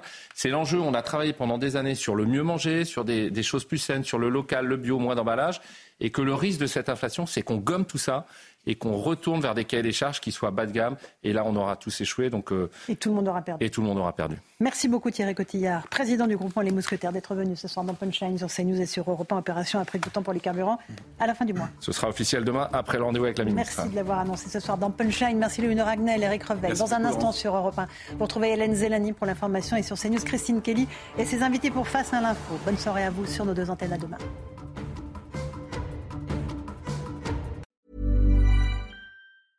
This Mother's Day, treat mom to healthy, glowing skin with Osea's limited edition skincare sets. Osea has been making clean, seaweed infused products for nearly 30 years. Their advanced eye care duo brightens and firms skin around your eyes, while the Golden Glow Body Trio nourishes and smooths skin all over. Go to OSEAMalibu.com and use code MOM for 10% off your first order site wide.